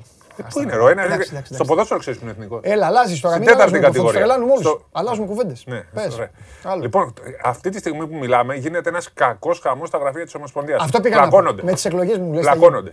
Έχει συμβούλιο τώρα. Τέλεια. Και έχουν πάει όλοι στην τηλεδιάσκεψη. Έχουν πάει και του Φασούλα και του Λιόλιου και του Βασιλαγόπουλου και πλακώνονται. Βρίζει ο, παππούς, ο πρόεδρος. Λοιπόν, συγγνώμη. Ε, έχουμε συνηθίσει. Είναι ο, ο Βασιλακόπουλο βρίζει όλο τον κόσμο. Λοιπόν, ε, η κυβέρνηση έχει πει δεν θέλει να γίνουν οι εκλογές. Μου φύγε, τι να κάνουμε. Εντάξει, ρε, πώ είπες, δεν με σκέφτεται κακό, αλλά. ναι. Ε, ο, και ο Βασιλακόπουλο έχει βγάλει τρεις ανακοινώσεις μέχρι στιγμής και μιλάει για τα πάντα. Ότι πρέπει να γίνουν οι εκλογές. Βλέπω, βλέπω η κατάληξη να, είναι, να έχουν ακυρωθεί οι εκλογές από την κυβέρνηση, mm-hmm. να έχει απογορευτεί λόγω πρωτοκόλλου, λόγω COVID κλπ. κλπ. Και να πηγαίνετε να στείλετε μια κάλπη από την ε, Ομοσπονδία και το Βασιλακόπουλο και να πηγαίνουν να ψηφίζουν όσοι θέλουν. Δηλαδή, πώς ήταν της Καταλωνίας το δημοψήφισμα, που μετά το καταργήσανε, που είπαν παράνομο και κάτι τέτοιο. Βλέπω να πηγαίνει η αστυνομία να τους παίρνει τις κάλπες. Βλέπω να γίνονται τέτοια σκηνικά την Κυριακή στη Λεωφόρο. Περιμένουμε όμως να δούμε πού θα καταλήξει. Δεν έχω καταλάβει τίποτα. Τίποτα, τίποτα ναι. αλήθεια σου λέω. Χθες έβγαλε ο Χαρδαλιάς και λέει. Εκπροσωπώ το, το σωματείο πέρα ραχούλα. Πάω στο Παύλος Γιανακόπουλος. Στο γήπεδο στο κλειστό θα είναι; Στο ανοιχτό, ρε. Στο ποδόσφαιρο. Με, τα, Α, στο ποδόσφαιρο. με τις μπουλντόζες. Εντάξει, συγγνώμη. Πάω λοιπόν στο ποδοσφαιρικό γήπεδο του Παναθηναϊκού. Μπαίνω μέσα. Υπάρχει φορευτική επιτροπή. Λέω Γεια σας. Θεωρώ ότι. Πέρα ραχούλα, BC. Η ΟΚ θα στήσει κανονικά κάλπες. Okay. Και όποιος θέλει πάει. Θα, η, όμως, η Αφού η κυβέρνηση λέει όχι. Ε, και τι έγινε; Άμα, θα oh, δεν ισχύει. Δεν ισχύει. Άμα, Απα... άμα δεν υπάρξει μετά ε, τέτοιο. Ε, το λέω, γι' αυτό σου είπα καταλανικό δημοψήφισμα. Ε, δεν, δεν θα πάνε τα σωματεία. Γιατί με κορονοϊό θα τρέχουν τζάμπα. Ε, δεν πάνε. 30, 40, και τι θα λένε μετά. Βγήκε 30 ναι, ναι, μετά θα τρέχουμε. Όχι. Βλέπω να γίνονται αστεία πράγματα μέχρι την Κυριακή. Βγαίνουν ανακοινώσει. Η Ομοσπονδία πάντως λέει θα κάνουμε κανονικά τις εκλογές. Παρότι λέει ο Βαβιανάκη παρά όσα λέει ο Χαρδαλιάς. Δεν ξέρω, γίνονται περίεργα πράγματα. Παλώνουν πάντως αυτή τη στιγμή να δούμε πού θα καταλήξουν. Τι να σου πω. Ο Λιόλιος ήθελε να γίνουν εκλογές για να τελειώνει, για να, γιατί θεωρεί ότι θα βγει. Ο Φασούλας έλεγε πέρα ότι δεν πρέπει να γίνουν. Γιατί δεν υπάρχει το πρωτόκολλο. Άντε, βγάλε Δεν έχουν πρωτόκολλο. Τώρα έλεγαν στο Συμβούλιο Γολέψη και ο Τσαγκόνη δεν χρειάζεται πρωτόκολλο. Λένε ότι πέρσι έγιναν εκλογές στο δικηγορικό, αλλά είχαν γίνει πέρσι χωρί. Δεν είχαμε μάσκες το Σεπτέμβριο που έγινε. Όχι, μετά το Σεπτέμβριο. Μετά. Και μετά δεν, και έγινε 6 και 13 του μήνα. Δεν έγινε μαζί που το λένε για το περσινό παράδειγμα που χρησιμοποιούν. Μας τρελάνουν όλοι. Ναι, μας τρελάνουν. Εγώ έχω τρελαθεί. Απλά ξέρω ότι μαλώνουν τώρα. Γίνεται ένας χαμός. Πού θα καταλήξουμε δεν ξέρω. Κάθε μέρα θα βγαίνουν 4-5 ανακοινώσεις. Μία από τον Αβγενάκη, μία από τον Χαρδαλιά, μία από τον Βασιλάκοπλο, μία από τον Λιόλιο, μετά φασούλα. Βγαίνουν συνέχεια ανακοινώσεις. Δεν τις προλαβαίνουν. Δεν προλαβαίνουν να τις βάζουμε όλες στο site. Τέλος πάντων. Τι λέει ο κόσμος, έφυγε ο κόσμος με αυτά, ε. Ναι, η, αλήθεια είναι, η αλήθεια είναι ότι κάποιοι, κάποιοι λάκησαν, αλλά εντάξει, τι να κάνουμε. Θέλουν Λεμπρόν, ε, θέλουν Τζόρνταν; Όχι, εντάξει. Τα είπες. Είπες τη γνώμη σου. Είπες. Οι γνώμες είναι όλες σεβαστές. Είναι γνώμη που τη λέω χρόνια. Για μένα ο Λεμπρόν είναι ο καλύτερος μπασκετμπολίστας ε, όλων των εποχών. Έχει πάρει ομάδες. Τώρα έχει πάρει το Cleveland και έχει πάρει πρωτάθλημα με το Cleveland. Πήγε στους Lakers, πήρε πρωτάθλημα με τους Lakers. Το, τα εύκολα για αυτόν ήταν όταν ήταν στο, Μαϊάμι. Εκεί ήταν πιο εύκολα γιατί είχε καλούς παίκτες. Ναι. Αλλά ξέρεις τι είναι να κερδίσει ο Λεμπρόν τον Στεφ Κάρι, τον Κλέι Τόμψον και τον Κέβιν Ντουράν υγιείς και στα καλύτερά τους. Δεν μπορεί να το κάνει άνθρωπος αυτό. Τι ωραία που τα Και λες. μετά μου λένε Τι ωραία που τα για λες. τον Irving λέει ήταν ηγέτης και έβαλε. Παιδιά, ο Irving μετά που πήγε, κουτούλαγε. Έτσι, πήγε στους Celtics, τους, ε, πήγε στους Nets, δεν έκανε τίποτα. Τώρα που πήγε ο Ντουράν, τώρα πρέπει να προσπαθούν να φτιάξουν μια ομάδα. Πάει καλά ο Γιάννης. Ναι, καλά πάει. Πάει καλά ο Γιάννης. Πιστεύω θα τους βγάλει με 4-0 έτσι όπως πάει. Θα πάει στην επόμενη φάση. Εκεί είναι το δύσκολο. Θα δούμε μέχρι πού θα φτάσει. Δεν τον βλέπω για προολυμπιακό πάντως. Ειδικά αν περάσει το, το Μαϊάμι. Μαϊάμι. Συμφωνώ. Ε, Μεταγραφές. αυτό πρέπει να σου πω. Ε, εδώ, τα ίδια, τα ίδια. Εντάξει, μην λέμε καινού γιατί ο κόσμος Όχι, ποια καινούργια. αγωνία. Ποια καινούργια, μακάρι Δεν να υπάρχει υπάρχει. κάτι. Δεν υπάρχει κάτι. που, ε, παρακολουθούμε τις σειρές της ελληνικής πρωτεύουσα. Εγώ κάτι πιστεύω θα προκύψει. Κάποιος παίκτη μπορεί να βρεθεί σε Ολυμπιακό ή Παναθηναϊκό. Έτσι πιστεύω. Ο Μέικον. Σ' αρέσει ο Μέικον, ε; Μ' αρέσει ο Μέικον. Και εμένα μου αρέσει ο Μέικον. Γενικά υπάρχουν παίκτες. Και θεωρώ ότι επειδή λέμε θα παίρνει παίκτη από την ΑΕΚ, τον Προμηθέα, από το Λαύριο, γενικά πέφτει σιγά σιγά το επίπεδο. Ε, ε, ε, το NBA παίρνει όλους τους παίκτες. G League παίρνει όλους τους παίκτες. Ε, αυτοί θα παίζουν σε λίγο καιρό Ευρωλίγκα. Πριν δύο χρόνια μου είχε πει ο Τόμιτς σε μια συνέντευξη ότι δεν υπάρχουν γκαρντ σε λίγα χρόνια. Ναι. Δεν υπάρχουν. Φεύγει, έφυγε ο, ο James για παράδειγμα. Πού ήταν ο James, έτσι. Αν έλεγε στους σοβαρούς του Ολυμπιακούς, φέρτε μου τον James, μας μας έλεγαν στις εκπομπές στα ραδιόφωνα. Δεν τον θέλουμε. Γιατί; Έτσι, λέγανε οι μισοί δεν θέλουμε τον James, δεν είναι τρελός. Και πάει, έχει πάει στους Nets και παίζει και στους τελικούς. Αχ, δεν σε βλέπω καλά όμως. Τι έχεις; Καλά, δεν είμαι καλά. ε, Έχω θέμα, ε, θέμα υγείας. Α, Αλλά... θέμα υγείας. Ναι. ναι. Ε, Α, Επίσης ξέχασα να φέρω το μπλοκάκι μου, δεν είμαι επαγγελματίας, αλλά ήμουν έτοιμος να το πάρω. Το ξέχασα γιατί με φέρανε άρον-άρον. Γιατί έχω δει ότι λες στους επαγγελματίες μόνο σου φέρνουν ε, μπλοκάκια. Με σημειώσεις. Όχι, ρε, εντάξει. Απλά πει- ήρθε ο Φιλέρης εδώ, κάθιδρος ήρθε εδώ, φ- γράφανε έχεις λάδια, κακομί. Αλλά ήταν επαγγελματίας. Εδώ και ήταν επαγγελματίας τρομερός. Ο... Και Συριώδης, Συριώδη σήμερα ήρθε και Συριώδης, αυτά. ναι. Ναι. Και μόνος εσύ, ο Γεωργακόπουλος. Γεωργακόπουλο το είχε. Μου λέει: Έχω και εγώ μου λέει χάρτη. Και λέει, εγώ έπρεπε. Α, και δεν πειράζει. Είχα- Μα είχα φέρει τον ντοσιέ μου Εντάξει, και ξέχασα να ναι. το φέρω. Ναι. Ωραία, να το φέρω. Ε, το εθνικό θέλω να έχεις. Δεν έχω. Α, καλά. Έχω ένα παλιό, θα το βρω. Θα το Ναι, βρω, τέτοιο θέλω. Ε, μάλιστα. Εντάξει, να μην σε βασανίσω άλλο. Τι ωραία. Δεν με που βάλει. έκανες. Έχει Αφού- φύγει. Α, πέρασε. Πού πάλι. πήγε, πού πήγε. Λοιπόν, ε, εντάξει. Οπότε δεν έχουμε τίποτα. Δώσε μια υπόσχεση για αύριο. Αύριο θα πω που θα για- την τηρήσεις. Τι, τι θες να πω; Όχι, ρε, εσύ δώσε υπόσχεση. Εγώ τι να σου Α, κάνω τι, τι παραγγελία. θέμα θα φέρω; Πες ένα, ναι, δώσε μια υπόσχεση. Σίγουρα θα σας πω πότε θα γίνουν οι εκλογές, που είναι το, το θέμα που δεν σας απασχολεί. Άντε, θα ψάξω να Λοιπόν. σας πω κάτι. τε- ε, Αύριο α, έχουμε, αύριο έχουμε και τα γένειά μας. Τα, τε- μην ξανηγείσαι. Ναι, για τις ναι, ουσίες. ναι, αύριο, ναι. ωραία.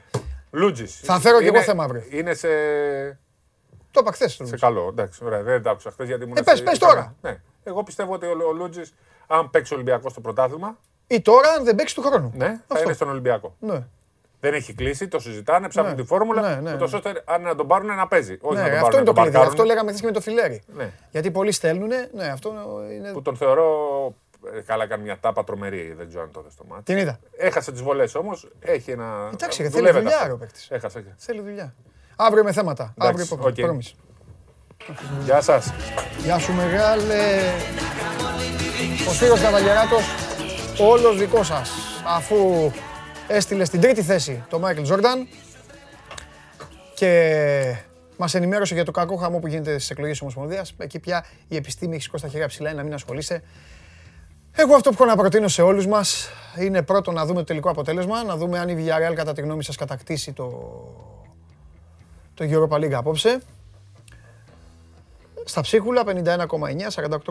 Οκ, ευχαριστώ πολύ. Ε, βγάλτε το. Αύριο σας το λέω από τώρα. Αύριο θα απαντήσετε στο αν μπορεί η ελληνική ομάδα να πάρει ποτέ ευρωπαϊκό τρόπαιο, όποιο και αν είναι αυτό από τα τρία, στο ποδόσφαιρο. Ναι ή όχι.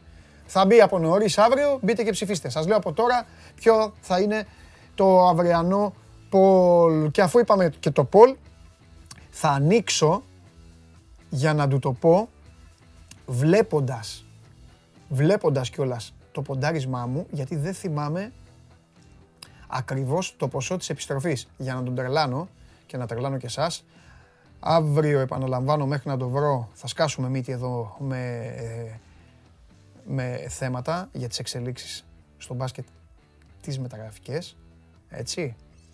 Λοιπόν, μισό λεπτό τώρα, εδώ είμαστε, το βρήκα και είμαι σε πάρα πολύ δυνατή κατάσταση. Λοιπόν, παρακαλώ πολύ, θα ήθελα να μιλήσω με τον κύριο Τσάρλι.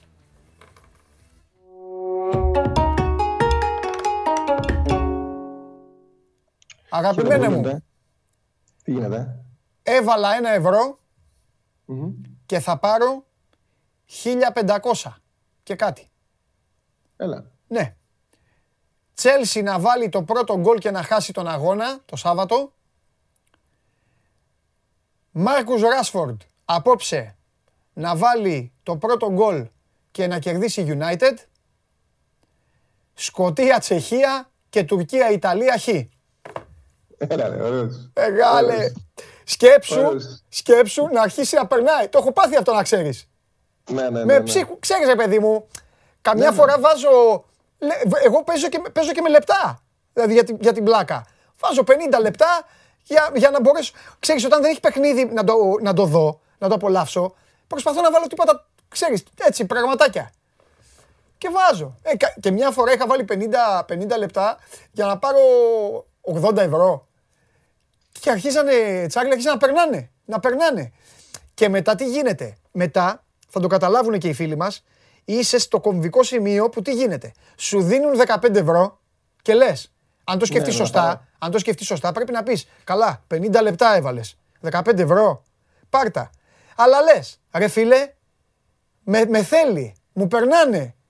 Λες να πάει και το επόμενο, ε, και συνήθως κάπου χάνεις. Ξέρεις ποια... Ε, ποιο, ποιος είναι ο τρόπος για μένα να επιλέγεις; Σε Ποιο; αυτές τις περιπτώσεις. Να σκεφτείς τι αν συμβεί θα είσαι πιο στεναχωρημένος ε, στο Σωστό. τέλος. Σωστό. Δηλαδή αν πάρεις τα 15 ευρώ και σου περάσουν και χάσεις τα 80 ή αν μείνεις, χάσεις το στοίχημα και χάσεις τα 15 ευρώ. Ναι. Ή, ή, ή όμως, αν κάνεις cash out και σου βγει το στοίχημα. Αυτό λέω. Είναι και αυτό. Δηλαδή, αν πάρεις τα 15 ευρώ και σου βγει, θα είσαι στεναχωρημένος Α, μπράβο, ναι. περισσότερο, Ναι, ή θα ναι, είσαι ναι. περισσότερο στεναχωρημένος άμα το αφήσεις το στοίχημα και χάσεις. Εντάξει, μωρέ, σε αυτά, σε αυτά τα μικροποσά της πλάκας τώρα για αυτά, νομίζω ότι δεν κάνεις cash out. Γιατί, δεν, γιατί πρέπει, πρέπει να σκέφτεσαι ουσιαστικά αυτό που έχεις παίξει το ποσό. Έτσι, ακριβώς. Έτσι δεν είναι. Τέλος πάντων. Εγώ, αυτό εντάξει, περίμενα να σου το πω, ξαναλέω. να, να σου το πω γιατί ε, που χθες έλεγες τα, τις ε, τέτοιες. Εγώ, το, ξε- εγώ το ξαναλέω ότι το cash out για μένα η λογική του είναι να σε γλιτώνει στο τέλος από ε, στεναχωριά. Δηλαδή, αν ε, έχει πιάσει τρία μάτς και είσαι στο τέταρτο και είσαι μπροστά σου 70-80, ε, τα βγάζεις. Δηλαδή, όταν φτάνεις 80-85% του ποσού σου, τα βγάζεις. Ε, από εκεί και πέρα, η λογική το να έχεις πιάσει τρία και να τα βγάλεις πριν ξεκινήσει το τέταρτο παιχνίδι, ε, καλύτερα να μην το παίζεις εξ αρχής. Μμμ, Πιο πολλά λεφτά θα μμμ. πεις. Λοιπόν, σήμερα έχουμε Τι την κάνουμε; Europa League. Ναι. Είδα και το. Μου έκανε και εντύπωση κιόλας η δημοσκόπηση που βγάζει ωριακά μπροστά τη Villarreal. Εντάξει, η αλήθεια είναι ότι έχουμε ένα πολύ μεγάλο παιχνίδι. Ε, ε, δεν μπορεί να είναι κανένα σίγουρος το τι θα συμβεί σε αυτά τα μάτς και τι θα τα επηρεάσει. Το καταλαβαίνει ο καθένας έτσι όπως γίνει και το ποδόσφαιρο. Οι φάσεις είναι πολλές. Δεν ξέρεις. Ε, και ακόμα και να κερδίσει η ομάδα που, που περιμένεις, είναι δεδομένο ότι θα σου κάνει καθαρές ευκαιρίε ο αντίπαλος. Δηλαδή, συνήθως ωριακά κρίνονται αυτά τα παιχνίδια. Από εκεί και πέρα, η United έχει ξεκάθαρο προβάδισμα από πλευράς ε, εμπειρίας. Για τη Villarreal είναι ο πρώτος τελικός που παίζει στην ιστορία της.